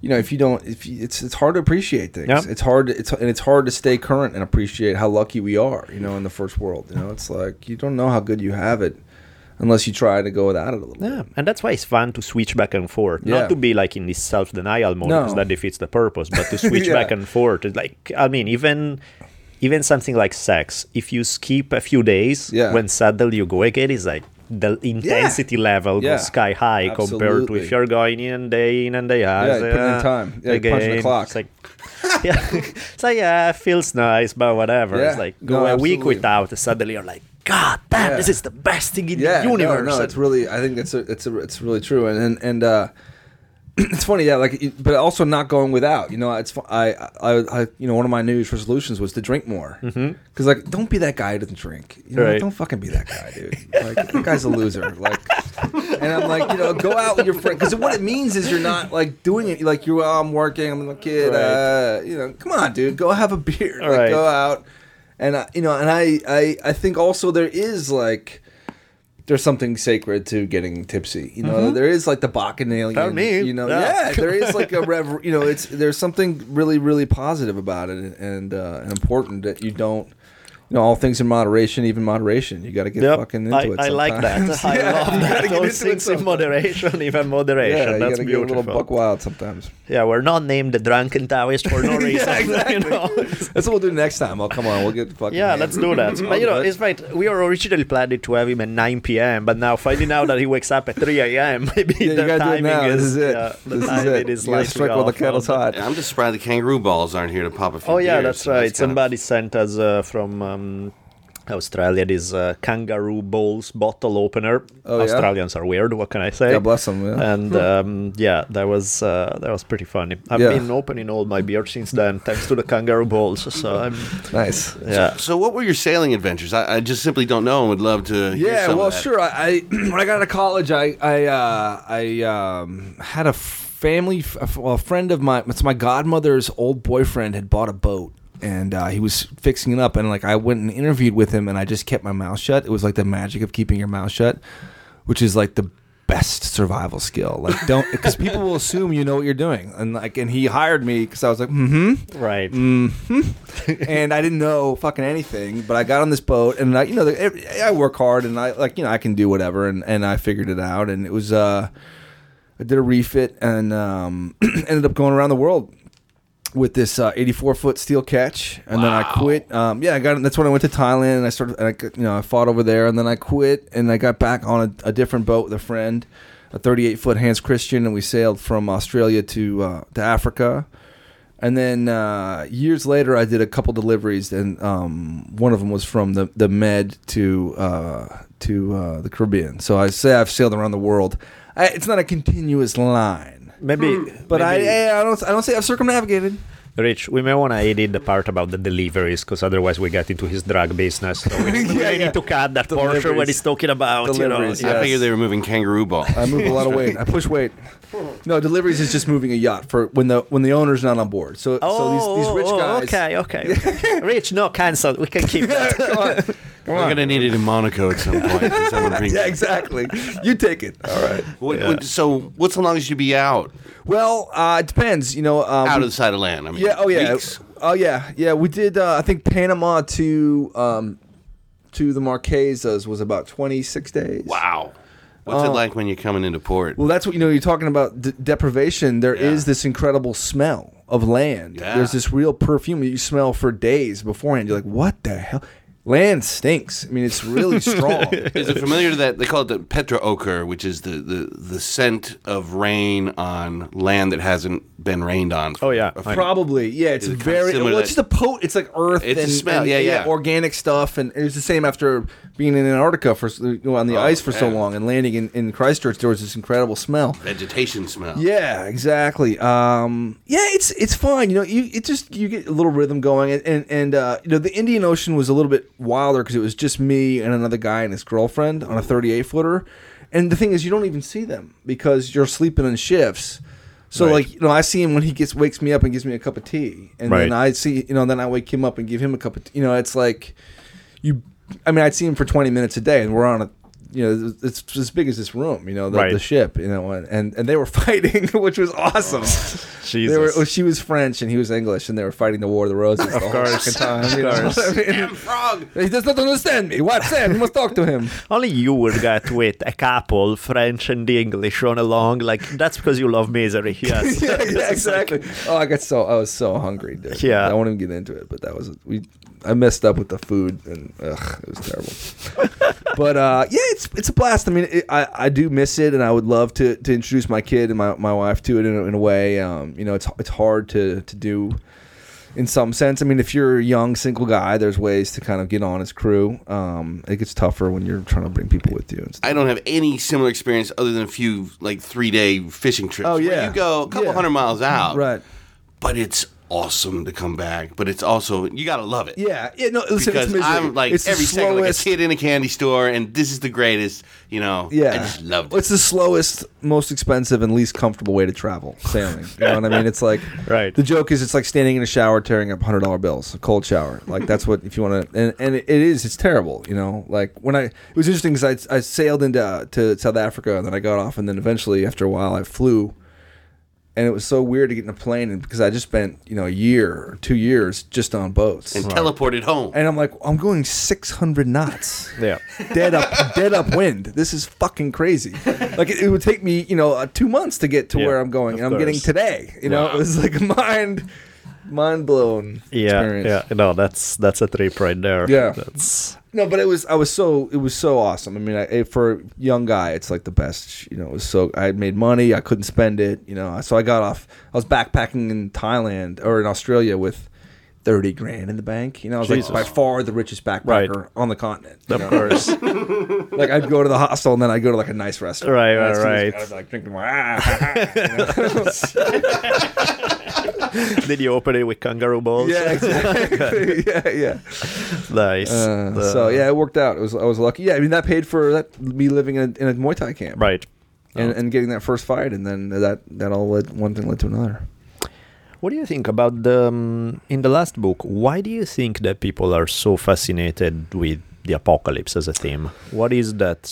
Because I mean, you see it in everything, right? Yeah. Every other zombie movie, but not only the zombie movies. There's also there are a million different it's variations. With us, on- yes, and, and and it's you know the when you get into like the biblical, Yeah, exactly, yeah, whether it's religion or- and, yeah. uh, and every religion has its own Yeah. creation. I mean, listen, the fear of death is with us, you know, and and uh, it was funny. I was talking to this professor about zombies, um, who like I'm like, what's it about? What's is it about immigration? Is it about blue state, red state?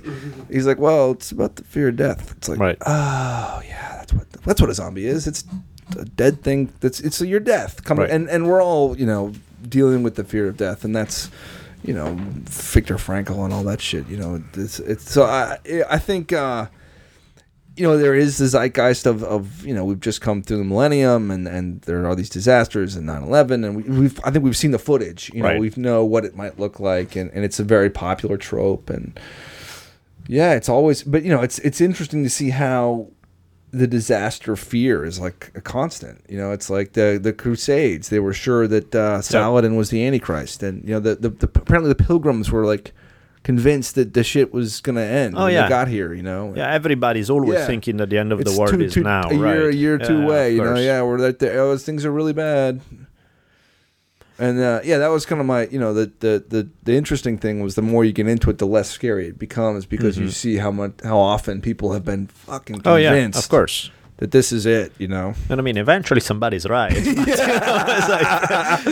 every That's single day people say Yeah. it forever. So, you know, it's like, Yeah. but yeah, you're right. And there seemed to be a weird, in some people, it's not even just fear, but there's almost a yearning for Oh it. Oh, yeah, People no, it's a seem to- utopian desire. I mean, I Right. think there's this feeling of like, again, there's a myth. There's a myth to it. There's like a legend. I mean, it's gonna be me, my fucking gun, and I'm gonna make a new society, and we're not gonna have any goddamn lawyers. You Right, know, right, right. Be great. You know what I mean? And like, I think.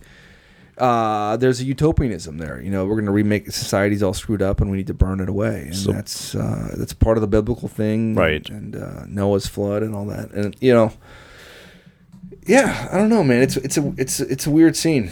No, but I mean, it makes sense because part of the fascination is get rid of all the crap that you Yeah. see around you every day. the secular world doesn't start like so my shitty and- job right. that I hate, Yeah. and the, my, you know that I this all these things I don't like. They're not going to matter. The boss. Sure. boss, Right. I'm going to be numero uno. You Right. know what I mean? And, and, and they even say like uh, I forget who wrote- who said it, but you know that um, disaster and uh, apocalyptic literature is the uh, it's literature of the dispossessed. Yeah, of course. You know, it's so it's like the Christians in the Mm-hmm. sixth century, whatever. You know, like that was their thing because the Romans were fucking Yeah, feeding them to lions, you know, or whatever. And and uh, Nobody fantasizes about Yeah, the apocalypse when the they are getting mas- their feet are being massaged and they are Yeah. drinking their best thing Yeah. and hugging some. It's like, of course, you know, you fantasize about the stuff when all life sucks yeah, because over. you have None of this will nothing to lose and you want to get rid of the present Yeah. because That's why, in fact, there's something that bugs me about the the degree that people seem to crave it mm-hmm. because there's this kind of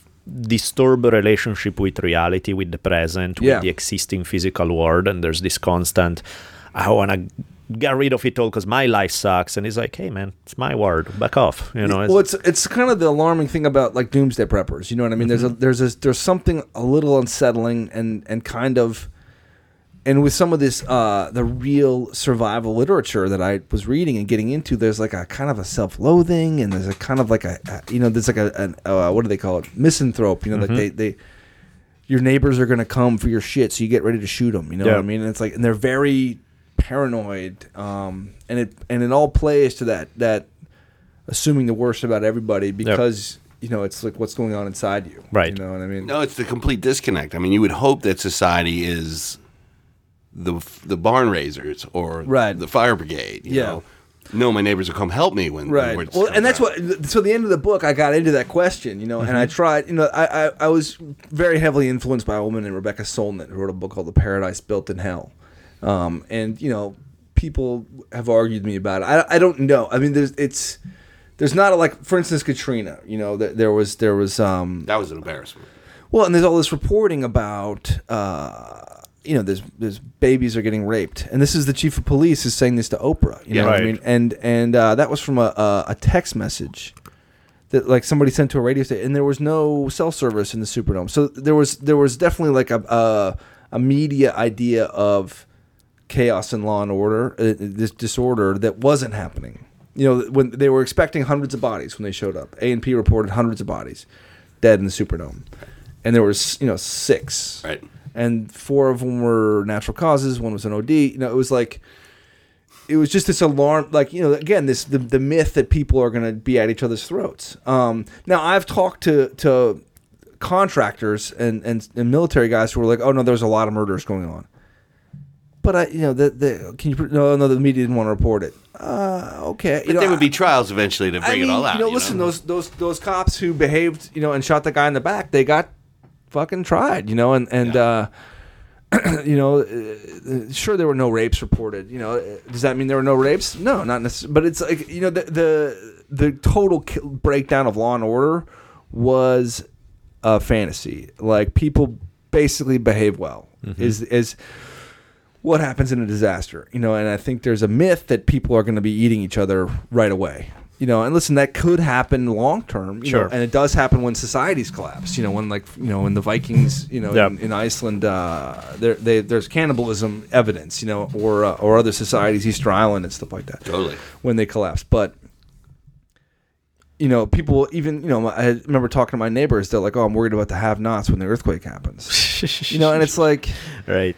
you know, uh, or they look at Rodney King, you know, Right. Mm-hmm. and you're like, you're talking about something totally different here. That's not a disaster. That's a riot brought on by a hundred. You know, this Yeah. LAPD has its own issues, and I can talk about those as I've, you know, they're really interesting, but it's not a fucking earthquake. You Yeah. know what I mean? And people, you know, behave pretty well for the most part, surprisingly well, and and I think. um there is some, you know, counter in- indications. People do loot and all that shit, but you know, there's also a ton of racism, and you know, like the white guys are Right. are are survivors with their stuff, and the black guys are looters. You know, Right. and the label on the newspaper. You know? Yeah, of course. And it's the same picture, but one guy's black. You know, Oh. uh, yeah. Solnit says like you know, uh, it was as if a levee broke and you know. A million, you know, a million racial stereotypes flooded into the city. Basically, you know what I mean? yeah, yeah, yeah, yeah. On the on the cannibal story, I have some totally random and disgusting story to tell. Just because this past week I was uh, I was training jujitsu and I hadn't rolled in a while, and so I was all excited. I was know, right maybe twenty minutes into it, I got on the receiving end of it was either probably an accidental headbutt or an elbow or something hard toward my face. In any case, that Uh-huh. like and so opened up a gash and I, you know i'm like ah, fuck i just started training. I want Right. to i want to keep rolling. So inside my mouth so i drank a ton of my blood as i'm rolling because you know you have this open gash. But then eventually as i'm going i feel this little piece of Flesh. something solid which was clearly a piece of the internal lining of the cheek that i come off. And i was like rolling and i just like i chewed on it ate it and kept rolling delicious. yeah, it wasn't bad. so I was like, just you. That's what, like that, like the fantasy that like people are gonna make you crazy if you eat people. Right, you know right, what I mean? right. You'll get the shakes or something Yeah. like some sci-fi shit. No, Yeah. It's just fucking It's like- protein, bro. yeah, so it was an interesting. I got to train and have my drink snack. and uh, eat food at the same time. Blood, a piece of chicken, training at the same time. I think there's something about drinking blood that you're not supposed to. It can make you sick. Or Really? it's too salty or something. I think it might be it's too definitely salty. salty. Yeah. Uh, yeah, like if you drink salt water, you die. Yeah, yeah, yeah. Like if you're in a raft or whatever, never drink salt water, you'll die. But then again, you hear the stories about like the Mongols how they would pretty regularly Drink blood. cut. Uh, Oh, yeah, from the horse from blood. the horse, Yeah. Yeah. and uh, drink a bit of the blood. So who knows? Yeah. We should try. Let's Yeah. get. there we go. Booze and blood next time. Let's check it out. Next time, booze yeah. and blood. Yeah, yeah, yeah. No, that sounds like an excellent plan. Yeah.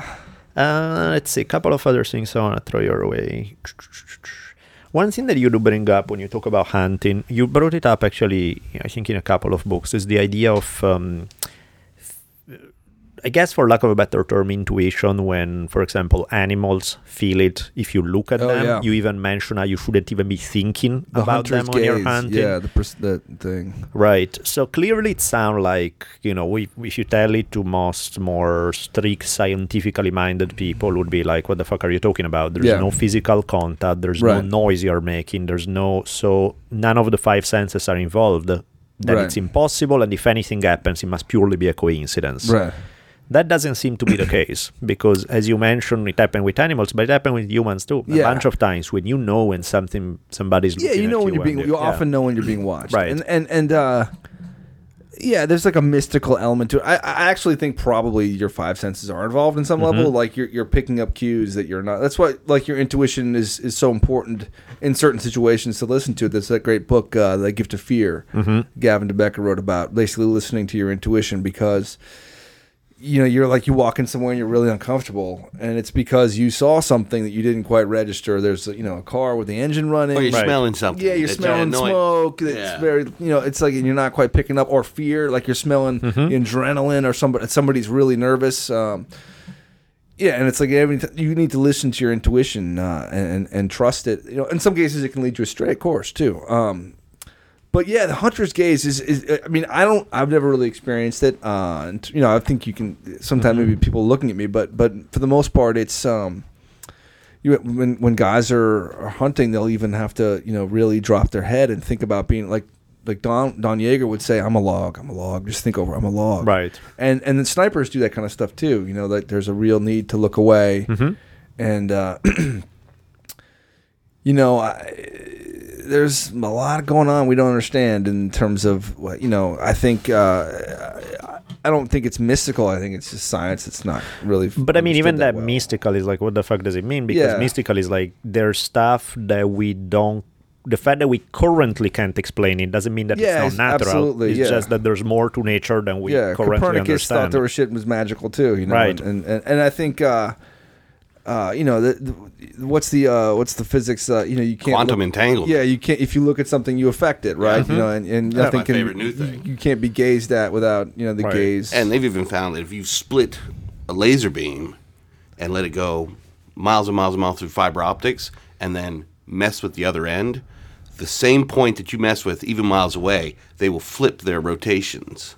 So they are still connected. right, there's all kinds of weird There's shit. No there- there's no explaining it. So physical. Con- yeah, that there could even shouldn't exist be. backwards through time, Right, so right, that that right, animal right, knows that, that Yeah, there's no, lead some and, coming like, your I've way. definitely felt like uh, you know I'm, I don't believe in like really in ghosts and stuff, except that I do believe there's forms of energy. Sure. Like I've been places where you know like with Deerfield massacre, but other I've been on I was on an island in the Pacific that had been. Uh, everybody had been eaten off of it. The cannibals had come. The, the king of Tahiti had basically declared war on his tribe, and they'd come over fifty years or whatever it was, and eaten everybody. And that was like, you could tell, man. That Oh, was a fucking creepy It's place. a fear echo. Yeah, and there was uh, and and then the um the Anasazi ruins in in New Mexico have the similar like there's a quiet, sad thing that happened, bad thing that happened here, and I you know I I definitely like I fucking felt it. So Was Yeah, that like been a- post Anasazi collapse when yeah, I mean who knows and- what I don't you know Right. it- it's you know where they was it uh, you know precursor of the Apache pushing them around or you know whatever, but but they were using cannibalism as well. Right, You know, and there was absolutely. a real they were using terror to keep people in line and and. uh and uh, you know, I felt like I was picking it up, and maybe I'm imagining it, but we don't know. You know, I think there's there's more to this earth than heaven. Civil. War battlefields have a lot of that too. Yeah, I'm sure. I was since people Oh, always I talk about. imagine. You know, I've never been there, but people yeah, talk I mean, about those. in that sense, the thing that interests me is not so much when you know, because of course, if you know you're going in a place Yeah. with a weird history, nothing Yeah. you feel you can fully trust because Right. your mind is running. Sure. It interests me to me that how they apply to interpersonal relationships, like reading people, Mm-hmm. because to me is. Uh, I'm amazed at the stuff you're discussing. How people don't trust their perceptions because Yeah. I'm like, why would I think it? If I feel it, if I think it, there's I have no reason to have this idea about this person I've never Right. met until a second ago. And it's not an issue. And it's weird to how strong some of these feelings can be. Yeah. And one of the things, and again, I don't consider myself like I don't think there's anything special about me in that You're regard, other than special. well, well, okay, there's a ton that's special about me, but you know that's not what I was. talking. Yeah, the other one, no, the um, like when meeting people, to me, in five seconds, you know a ton. Yeah. You know a lot Yeah. of that person Right. right, off the bat. Right. And uh, one game that I, over time, I had fun playing because I realized how weird the effect it has is um, either if you're at a party and you're with somebody who knows everybody else and you don't, or Right. even looking at pictures. You're with somebody who know these people and you don't, and you look at pictures and you start going about what you see. Mm-hmm. It's happened so many times that whoever I'm telling something to goes white. They're like, "How the fuck do you know that?" And I'm like, Right. "It's right there. Right. It's in Yeah, their it's face. it's right. You know, it's like that person is sweet but clearly drinks too much, or this one is." This one guy's a is, douche. you know, exactly, or as uh, you know, cool person until you piss them off. Yeah. Once they flip yeah, the yeah. corner, mean drunk. Yeah. and those things are and it's like how do i know i don't know that i it's not like again to me it could be that there's something physical that you see so it's through sight Right. and i have no idea how to read it it's just the perception realized there or who knows again there's a little more to us that can be yeah, you're picking up all kinds of body language, you know, and, and Right. pheromones, and, and then there's that uh, like those uh, those micro clues of like you know when they break down frame by frame of guys during the witness stand, and they see them do like little like, Mm-hmm. Yeah. little weird faces that are there for a half second, you Yep. know, like the before they lie, shit. They're like that's Yep. pretty obvious, but Right. you can't really pick it up. Uh, yeah, I mean, I, I totally, you know, and that's what that uh, that uh, gift of fear kind of is really harping on. It's like you would, for it's you know, it's a great book for women because it's like you would never, big time you know, get in a, an elevator with a guy that scares you, Mhm. and then you start to talk yourself out of it because I don't want to look racist. Or, and it's like, no, listen, you know, that. listen to that. You don't know Yeah. that guy, like. And I, and I often, you know, my mom even said to me when I was um, younger, like, if somebody makes you uncomfortable, there's a problem. Yeah. You know, and, and like, listen to it and don't Yep. try and win them over. And yeah, you pick up a lot, you know, in, in, uh, in subtle, subtle ways that you're not even aware of, you know, and you give off those cues and all that shit. And that, I guess, is again back to empathy in that regard because if Yeah. you can put yourself there, you can read somebody better Right. because you recognize the emotion, you recognize the Yeah. feeling, the energy behind it, that tone of voice, Right. that expression, and Yeah. makes a big difference. Yeah. But um, And it's funny being in person is so important because a lot of they thought video conferencing was really going to kind of explode. Right. But you don't get those micro Yeah. looks of the, the, the flush of the skin and Yep. the way your eyes are moving. It just doesn't work, and it never really took off the way they had hoped. Yeah, no, it's funny how much like pitching and trying to sell people on ideas is all about getting in a room with them and getting them Mhm. excited. Trying to get someone excited over the internet is Yep. harder, you know. Before we continue on with some of the deeper philosophical things, one quick, just nerdy martial art thing for my own satisfaction.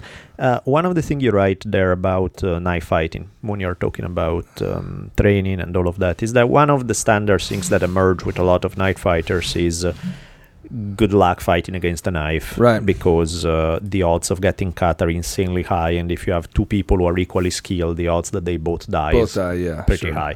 So that on one end make perfect sense because clearly people have this fantasy of they can do Yeah. things that yeah maybe in training with a cooperative opponent whole different story Yeah, in yeah. reality with but at the same time when you look at throughout history the fact is people have been killing each other with bladed weapons for Sure. a long time and good sword fighters would survive Yeah. for considerably longer Right. than less skilled opponents Right. so the thing is, there does seem to be something where, even in that kind of context, uh, skill plays a big role in terms of separating who gets to live and who doesn't. And it's not necessarily that if you enter it and the other guy is good, you're automatically dead. Right. No, I, I would think y- yes. Uh, with and and again, you're as soon as you're talking about a sword, it's quite a bit different because you're you have a lot more range and a lot more distance and a lot more technique is involved. Sure. Uh, when a knife is, you have to come so close to me for you yours to work that you know you're you're putting yourself right in in there with me, and I think. Yeah, you know, I, the the idea is that you know you would never, if I pull a knife and you pull a knife, we both walk away. Right. You know, th- then if if you pull a knife, and I pull a knife and a stick. Right. Or I I escalate. You know, if you have a sword, I have a sword and shield, and now or I have a sh- sword and a rapier, you know, rapier or whatever, and a, Mm-hmm. a dagger, so I can do, you know, and and uh, it's it's tricky. You know, I, I don't I don't you know. Listen, I think training is is super fun. Like I did a lot of eskrima for Mm-hmm. for knife fighting for the end of the world because I wanted to be you know be uh, Denzel Washington in the Book of Eli, right? Right. You know, I wanted to be that guy. Um, and absolutely, you know, it's something that you need to train if you're going to do. Oh, it. I mean, if, if you if you want to uh, function in that kind of space, I mean, that kind of proximity, it's uh, it's extremely important to be up on, you know, up with your timing, be up, Mm-hmm. To say uh, and your least. timing. I I, love, I mean, eskrima in terms of, I don't know if you've done. Have you done a? A little bit. Play with. I, I would even say for, for, for MMA striking, it's great. I mean, It it's is. it's because it, you tighten up and you uh, you really get scared of getting hit by a stick. You're just scared of that. Oh, yeah. For no, you know, you know that's going to hurt. So you start being, and I think the problem with a lot of MMA sparring is you spar with 15 ounce gloves and you get used Yeah. to this. I can take a couple to give a couple, and you can't do that with MMA gloves. You, know, of you course. Get, everybody's a puncher, you know, with Right. MMA gloves, and and it's too easy to get a flash knockdown and get stunned. Mm-hmm. So. uh you, you even see it. Guys who are good boxers. I mean, King Mo just got fucking you know KO'd by that dude with a spinning back fist because he's and he's boxing his pants off. Yeah. and he's boxing with Mayweather's crowd, and he's you know oh he's doing great. Yeah, but you know it doesn't matter. It's not Yeah. boxing, and there's there's there's, there's problems, and I think uh, so. You know, uh, I, I like to just repeat the. Uh, the uh, Richard Pryor joke, which is, you know, if somebody pulls a knife, run, and if you can't run, fly. right. Uh, definitely. You know, and, and my and Mark even said to me, he's like, if you train with me for five years and someone pulls a knife and you run, Right. then I did my job. And I think you know, it's it's it is that's the kind of key element is is to be, and that's why like I think there's a danger in training too much contact with the knife. Sure. You know, like the Dog Brothers thing. I, I like what they do, but I think there's a danger there because they're they're whacking each other on the head with sticks because they're wearing helmets with Yeah, with face gear, and it's like it's not going to work when Right. you don't have the helmet on, you know. And and, uh, and yes, I think it's good to do some of it, and and then you have to get off it and, and get back to being terrified of it. you Right, because I mean? again, there have people. Shit, I actually know a few people who have been empty-handed against knife and walked out okay. Yeah. and I was like, damn, and not necessarily that skilled. Which Right. also say that the other guy wasn't that skilled Right. with a knife. Because Right. if the guy was super good, clearly they would be nowhere around. Yeah. But at the same time, is also it's like a weird balance between being afraid of the weapon and rightfully so, Yeah. and not be so afraid that you think that nothing can ever be done. Because Yeah. Yeah, no, I think it's. I mean, it was funny though. I I had you know I was because we would spar with that chalk knife that, and uh, I uh, I was probably the only real MMA guy in this group, and I took a guy's back and I started choking him with one hand. right, Well, and I, well, I had the knife, and I had I had to let go. yeah. because I couldn't hold the knife, and he was gonna fucking cut me Of to course, pieces. dude. Yeah, and I'm like, you you know what? I had to go this choke. I thought all this choke will be enough to keep him. Uh-uh. It wasn't enough. Yeah, you know, I of had course. to have that knife. Of course, of course. No, that changes Um, the game quite a bit. Yeah, and Yeah, it it definitely does. you become aware of like you know even I have like a little Leatherman. You know, like right. what rolling with somebody with a knife would be. Oh, yeah. I mean, just because anything I touch is not working anymore. you Yeah, know, that would- and starting to just starting to leak and and. and uh, you know, Mark talks a lot about the interview process of like, which is almost like a fencing term, but it's more about you know you're trying to gather information and project a false, Mm-hmm. you know, a false lead or a you know to uh, bring you into a place where, and it, again, you're gonna have a half second to do anything. Oh, yeah. it's gonna be in that moment and you hope you're there and your timing's there or you you know anyway it's it's it's very scary stuff and once you get into the realities. It you know if it doesn't give you nightmares, uh, you're not doing it right. Yeah, no, I mean the the whole knife game, and it's actually you make another funny point about that that people don't normally think of that within a relatively short range, but not necessarily a contact. I think you say like twenty feet or something. Yeah. a gun is less effective than a knife. Well, it's called the 20 is- foot, one foot rule. And so Dennis Right. Tueller was a cop in Vegas in the 80s, and he started doing this testing because guys were getting stuck all the time. And he realized this is testing cops that if you were, your gun was holstered, uh, if a guy was 21 feet or closer, he was going to cut you before you got your gun out and shot him. Mm-hmm. And you were going to miss most because of stress. I mean, you're going to miss. I Right. mean, it's like I forget what my, uh, my friend was doing this um house uh, shooting this house, and there was a f- uh, there was a target. As you came through the door, you had to pull, you had to present and fire. And there was a target, and then behind the target was a four foot by four foot square bullet trap, and people would miss the trap from six feet away. Jesus. So they were walking through the door and going ah and shooting like this or shooting you know and Yeah. just and missing this. You think it's impossible? You can't miss that. But but uh, yeah. That, and then so the, the, this is not me. This is what cops will tell you that the knife up close, the knife is Mm-hmm. better than the gun because you you know stress doesn't fuck it up. It doesn't jam. You don't need to reload it. It's you know. Uh, it's, shooting a gun is fine motor skills. Yeah, you know, you really need fine. Yeah, A you- you- tiny difference You have to, you know, the- say focus on the front side. You have to know what's going on, and SWAT team guys who shoot every day can do it. Mm-hmm. Right. But most cops almost never shoot. You know, Right. Mm-hmm. they shoot like two days a year or whatever because they don't get paid to. And ammunition has gotten It's expensive. right. crazy expensive. So, um, yeah, the knife, the knife is something you don't forget how to use. Uh, it doesn't jam, and you're it's idiot proof, you know, and that's why it's more effective. And Right. also, you know, like Mark would always say, he's like, you know, I can. That's going to put a four inch gash that's twelve inches long, Right. You know, whereas if I shoot you once, the bullet is, you know, is, is there's a pressure wave. It's, you know, sure, it's going to knock you back a little bit, but it's people get you know shot all the time and live, especially with handguns. Right. So anyway, yeah, it's it's it's a, it's counterintuitive. You think, fuck, if I get in a fight, I'd rather have a A gun, gun, uh, and, yeah, and certainly course. the noise, you know, is Yeah. a big part of things, and it has always been. You Right. know, even Napoleon would talk about the noise. Uh, even when the the bow was better, the, the noise of the musket was you know Mhm. an effective tool. And, uh, but yeah, man, this is it's, it's fun stuff, scary stuff. Yeah, the nice stuff. But the advice is run. Yes, yes, parkour, man, parkour.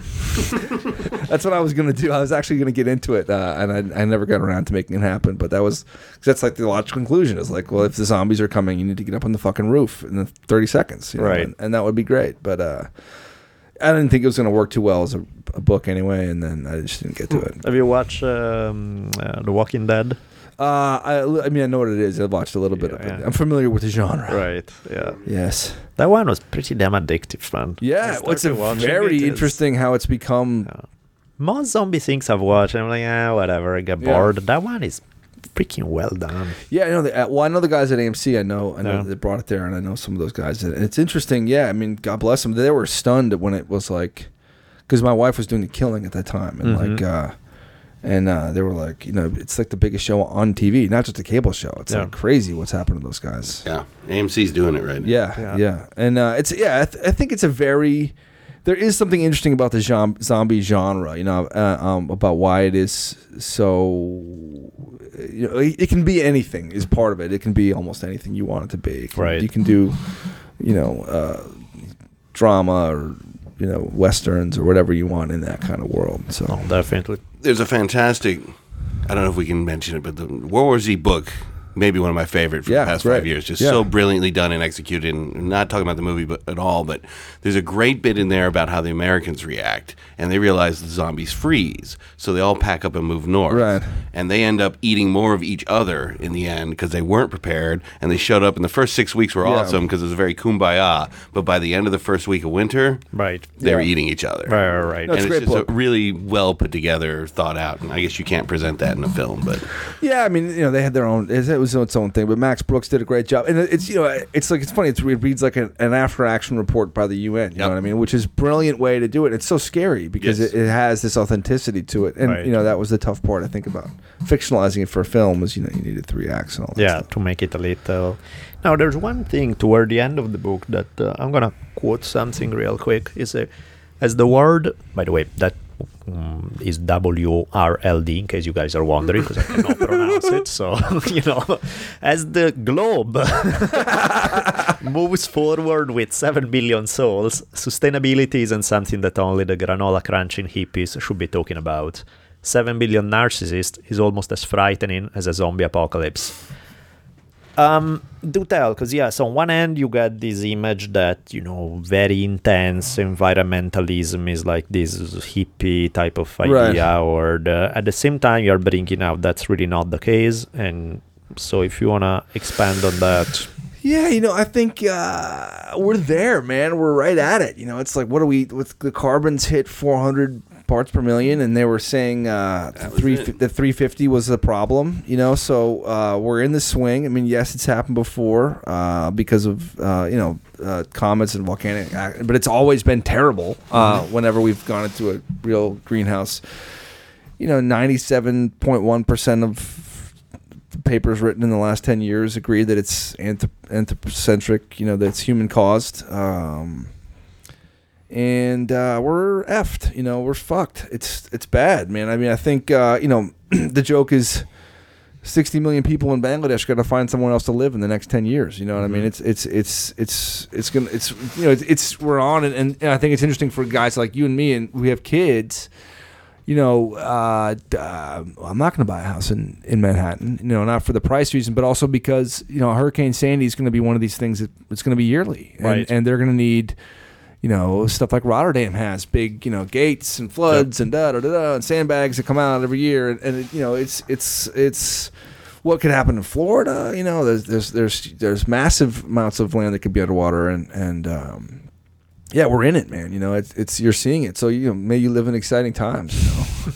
what's your forecast in that regard? Because obviously you hear from the flat out crazy denial of nothing exists, everything is fine. I'm just gonna stick my hand in the sand and Yeah. pretend nothing's happening. Yeah. To the the world is gonna go to crap tomorrow. Yeah. Um, what's your Well, I think you know I am kind of on the, the crap side, I guess. Um, I think it's a slow, you know, it's slow. Um, Sure. It's it's nothing, you know, it's uh, you know, fifty years, hundred years, and and there's other, you know, there's hope. You know, there tons of hope for for technology and, and for for ways to get rid of carbon, but but it's um, yeah, I don't know, man. I I feel like. Uh, you know they they they talk about oh it's just this little tiny percentage you know but it's you know the little tiny percentage of cyanide will kill you um, and a little you know and and this this is self reinforcing I mean look at the Arctic ice stuff I mean it's you know it's obviously That's and, terrifying. and even being with the Inuit they were you know they were when I was up there they were like yeah the ice didn't come till January they were fucking shocked right? and th- Montreal had its coldest winter on record. You know, so it doesn't necessarily mean everywhere at the same time Sure, and all sure, that sure, stuff. sure. But um, Stuff is changing. yeah, and so you're gonna have you know you, uh, it's all that apocalyptic. You know, it's you're gonna have uh, crop circles moving, like what's happening in Australia and these droughts and and you know. I mean, crop, yeah, crop belts, crop belts, right, right, like the corn belt. Yeah, excuse me, crop circles.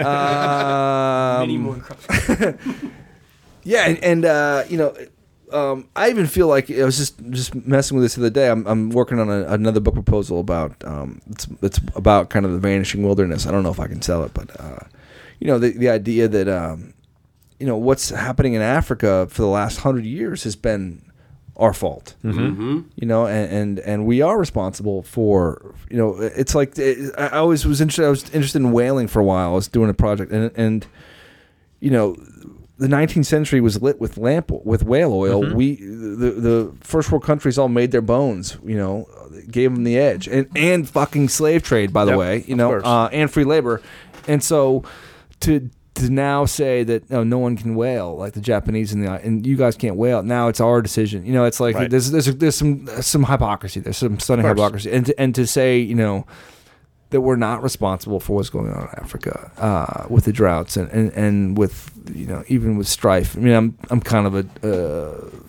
you know a hippy dippy in that way, but I do feel like I mean even arguably AIDS is from Western medicine. I don't know. Did you ever hear that theory? Mhm. Yeah, yeah. So anyway, I mean, it, it's this is what happens with mutation and pasteurization. If you Right. use dirty needles to vaccinate a whole village, Yep. you move that bug along and you know anyway so yeah i mean i just feel like sustainability uh I, I don't have a lot, like a ton of optimism when I think about it, but I'm, an, I mean I'm optimistic in general, you know, I, and I feel like uh, it's never quite as bad as you think, and and uh, there's there's reasons to be to be you know So kind of it sucks, but it's not over yet. So it's not over yet. Let's keep rolling. And I it. think you know, as long as you take it seriously, I don't know about you know, and, and the the one argument I'd really hate is like, oh, the Chinese won't do it. It's like, well, okay, so we won't do the right thing because the Chinese won't do the right, Right, thing. What the fuck? yeah. Is that what is that where we come to? right. No, that's You know, like, well, still, we're still the biggest polluter in the world. So, like, let's let's let's you know, I know the Chinese won't do it, right. but uh, it doesn't matter. Um, and uh, you know, we have to. It'd be nice to, I think, you know, to do more, you know, in that direction. And I think there is there is a lot of hope with with with green technology. Winston Churchill said that the Americans can always be counted upon to do the right thing eventually. as a last resort. Yeah, at the last minute. Yeah, totally. Yeah, But it is terrifying that we could be the people on watch, and our kids' generation could be the last ones to see a tiger. Well, I mean, Oh, yeah. uh, You know, and that would be and the, the black rhino. There's Right. a subspecies Yeah, of Mozambique, rhinos. That, yeah. that's it. Yeah. So that the Chinese can get their dicks hard. Yeah. Let's get some Viagra to those kids. Yeah, you know, in yeah. a hurry because this is ridiculous. Yeah, and we're there, you know, and we're there, you know. Yeah, it's, that we're we're seeing it. So uh, it's it's you know it's sad, and it is. It, this I'm working on this book idea about like kind of the, what the wilderness means, and I mean, listen, it's been done a million times, and trying to find a new take on it, but uh, we'll. But we are survivalists. I mean, this species was down to less than 2,000 individuals at one point not so long ago. Yeah. And 7 billion Yeah, people and- later. right. You know, I just reviewed a book. Uh, it might even be. Uh, oh yeah, I think it's up today for the San Francisco Chronicle. This, this girl, uh, uh, Annalee Newitz, uh, who runs uh, a big. Uh, she's a great writer. She wrote a book called Scatter, Adapt, Remember, um, about what you know what humanity will do, and, and it's it's it's it's fun. It's a it's a good read, and, and it's exactly those questions. And I think.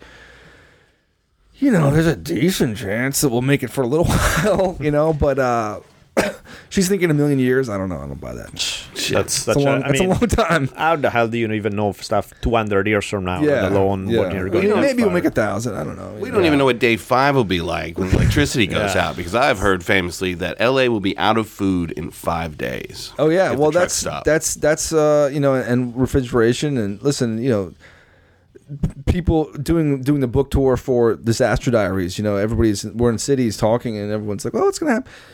The cities are completely unsustainable. like gotta go. without the grid. I mean, th- th- they work because the grid works, and without the grid, there's a population there that can't. There's not enough stuff. You Yep. know, it's there's a new equilibrium will be reached very quickly. You know, Yeah. and that's what's going to happen. So, yeah, you know, that's what you're looking at. So I think you know, in terms of survivability, like the the, the kind of intellectual side of it is be situationally aware in a bigger term sense. You know, I always I always uh, was think about my my friend. I have a friend of mine uh, whose grandparents got his parents out of Nazi Germany. They were Jewish. Two weeks before they closed the border, and the decision was so difficult. You know, you think about you know you're a doctor, a lawyer, you've had a business. You know, think about right now. You have your business, you've done all this stuff, and you've got two weeks and to get your family out and you're going to go to some place you don't speak the language you don't know anybody and you're going to go with what you can carry it's a fucking hard decision to make Yeah. How many cab drivers have you met in New York though that yeah, were that's how they lawyers? did it, you know in yeah Bangladesh, there were you doctors know? and stuff and, and and that's the decision and and being able to to make that call that's the bitch of the bunch and you know and that's i think uh you know what you and, and then how many times are people wrong right they're always wrong and they've always been wrong so far so I, I definitely feel like you know don't panic and don't sell the farm margaret you know what i mean it's like it's not time to to go live in a com- commune but you know you want to keep your eyes peeled you know and and it, it, there may be sometimes when you need to, i don't think it'll be permanent. Like i don't think the us government's going to collapse permanently but i think you know a big disaster hits. So the next the big one hits la that's that's could be a month or two months for this whole area into san diego with no with no grid. You know that's 40 million people no power and water no sanitation. It's serious Yeah. it's no joke and i think you know i it's survivable and i think there's you know but if you live in la you need to have a month's worth of water in your house for sure Yep. yeah, yeah. Because I mean, food you can last quite a bit. yeah food you, you, no. right now you Right. go 28 days you know you Right. you'll make it three weeks Yeah. or a month No, definitely. That's and the thing you were mentioning earlier on about uh, Anasazi ruins in New Mexico. That's Yeah. like a perfect case study right there because you have a story of a civilization that has done extremely well for themselves. They have grown big and powerful, building more and more complex society over centuries. And then when things go to shit for them, and they really go to shit badly in their case, it doesn't happen in one day. It doesn't happen Yeah. in two days. And part of the problem is exactly that it happens 1% a year. Right. So over five years, you don't even notice. Yeah. Over 10 years, you're like, eh, things have gotten a little worse, but Right. big deal. The problem is that is kind of inexorable slide downward Right. that over time start kicking in and progressively get worse and worse and Yeah. worse. And then in their case, they get hit with drought at the wrong time Right. when they are already stretching things. And the thing that's amazing is that you're looking at people who are obviously crazy smart, who Right. figured out a Yeah. lot of how to live in a particular environment, build this complex civilization, and they don't figure it out a solution. Right. They have ton of time to figure it out. Right. Still don't. Yeah. Did they overchop the trees too? Is that what it was? And then it's too far out and Uh, there are re- there are some ideas in that regard about the fact that certainly the vegetation was uh, there was more vegetation early on, and part when of it may have been man-made. Yeah, yeah. Part of it is definitely changes in the environment because it was happening all across North America, for the matter, all over the world around that time period. So you know, some of it is human responsibility, some of it is not, but part of it is once you get too big for your own good. You know, you're doing okay as long as all the resources are in place. As When something wrong happens, it's not just a little problem, it becomes a huge problem because you've already stretched it to the limit. It's just amazing how we behave like the greatest bacteria ever created. We are consumers on an epic scale. Um, I did a film about Darfur, Right. and you end up with these encampments on the border of Chad with 40, 50,000 people in them. Right. And within six months, you're doing four clicks to get firewood Yeah. Yeah. Yeah. because we just decimate. Yeah. Yeah, no, it- it's it's tough, It's a man. happy And, tale. and, and what, what are we headed for? Fifteen billion or something like that? Or, Yeah, you know, like we're, I don't know how way too many people. yeah. right. I mean, it's possible, you know, that, it, but the grid better stay up, you know. yep, yep, yep, Uh, definitely. But um, anything else you want to throw out there? No, you know, I, I, it's all there, man. I think uh, it's been great, and I got nothing to add. You know, whatever. You, you got something to say? I don't know what's. Uh, okay, guys. So Sam if you come back and want, talk about being a firefighter, maybe. Oh yeah, we, yeah listen, I'll come back and we can talk about drugs. Oh, Sam can't handle his drugs, but he's shooting coffee straight in his veins. And there's uh, three books by Mr. Sam Sheridan. Uh, if you want uh, zombies and survival disaster, well, the last one, perfect. Uh, MMA related stuff, both in a fighter's heart, which is actually more than MMA. There's boxing, there's fighting a whole bunch of other ways, but definitely there's that aspect. And then the whole theme of fear addressed in uh, by sort of the top pros, whether in wrestling, whether in uh, MMA, whether in boxing, various forms of combat sports. And I think you had a few other people too. yeah, I had an ultra marathoner guy yeah, and some other, exactly. some other. Pe- people pushing their limits Yeah. in various ways. Uh, sort of the psychological angle on them. That's the fighter's mind. So check them out. And um, anything else? Thanks for having me, you guys. It was great. Thank Do you, it Sam. Appreciate yeah. it, man. Thanks, Sam. All right, thank you. And you guys don't eat each other when the apocalypse comes. And, Yeah. uh, Yeah. you have a good one.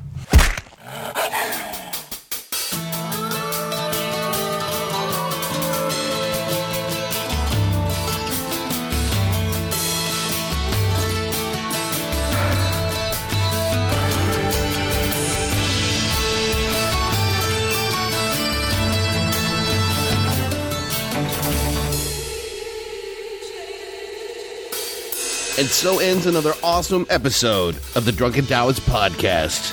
Be sure to keep your ears peeled for another mind expanding episode coming soon. We'll be tweeting you as soon as they come out. You can keep track of Daniel at D Bolelli. That's D B O L E L L I. And you can find me on Twitter at Richimon1. That's R I C H I M O N, the numeral 1. See y'all soon.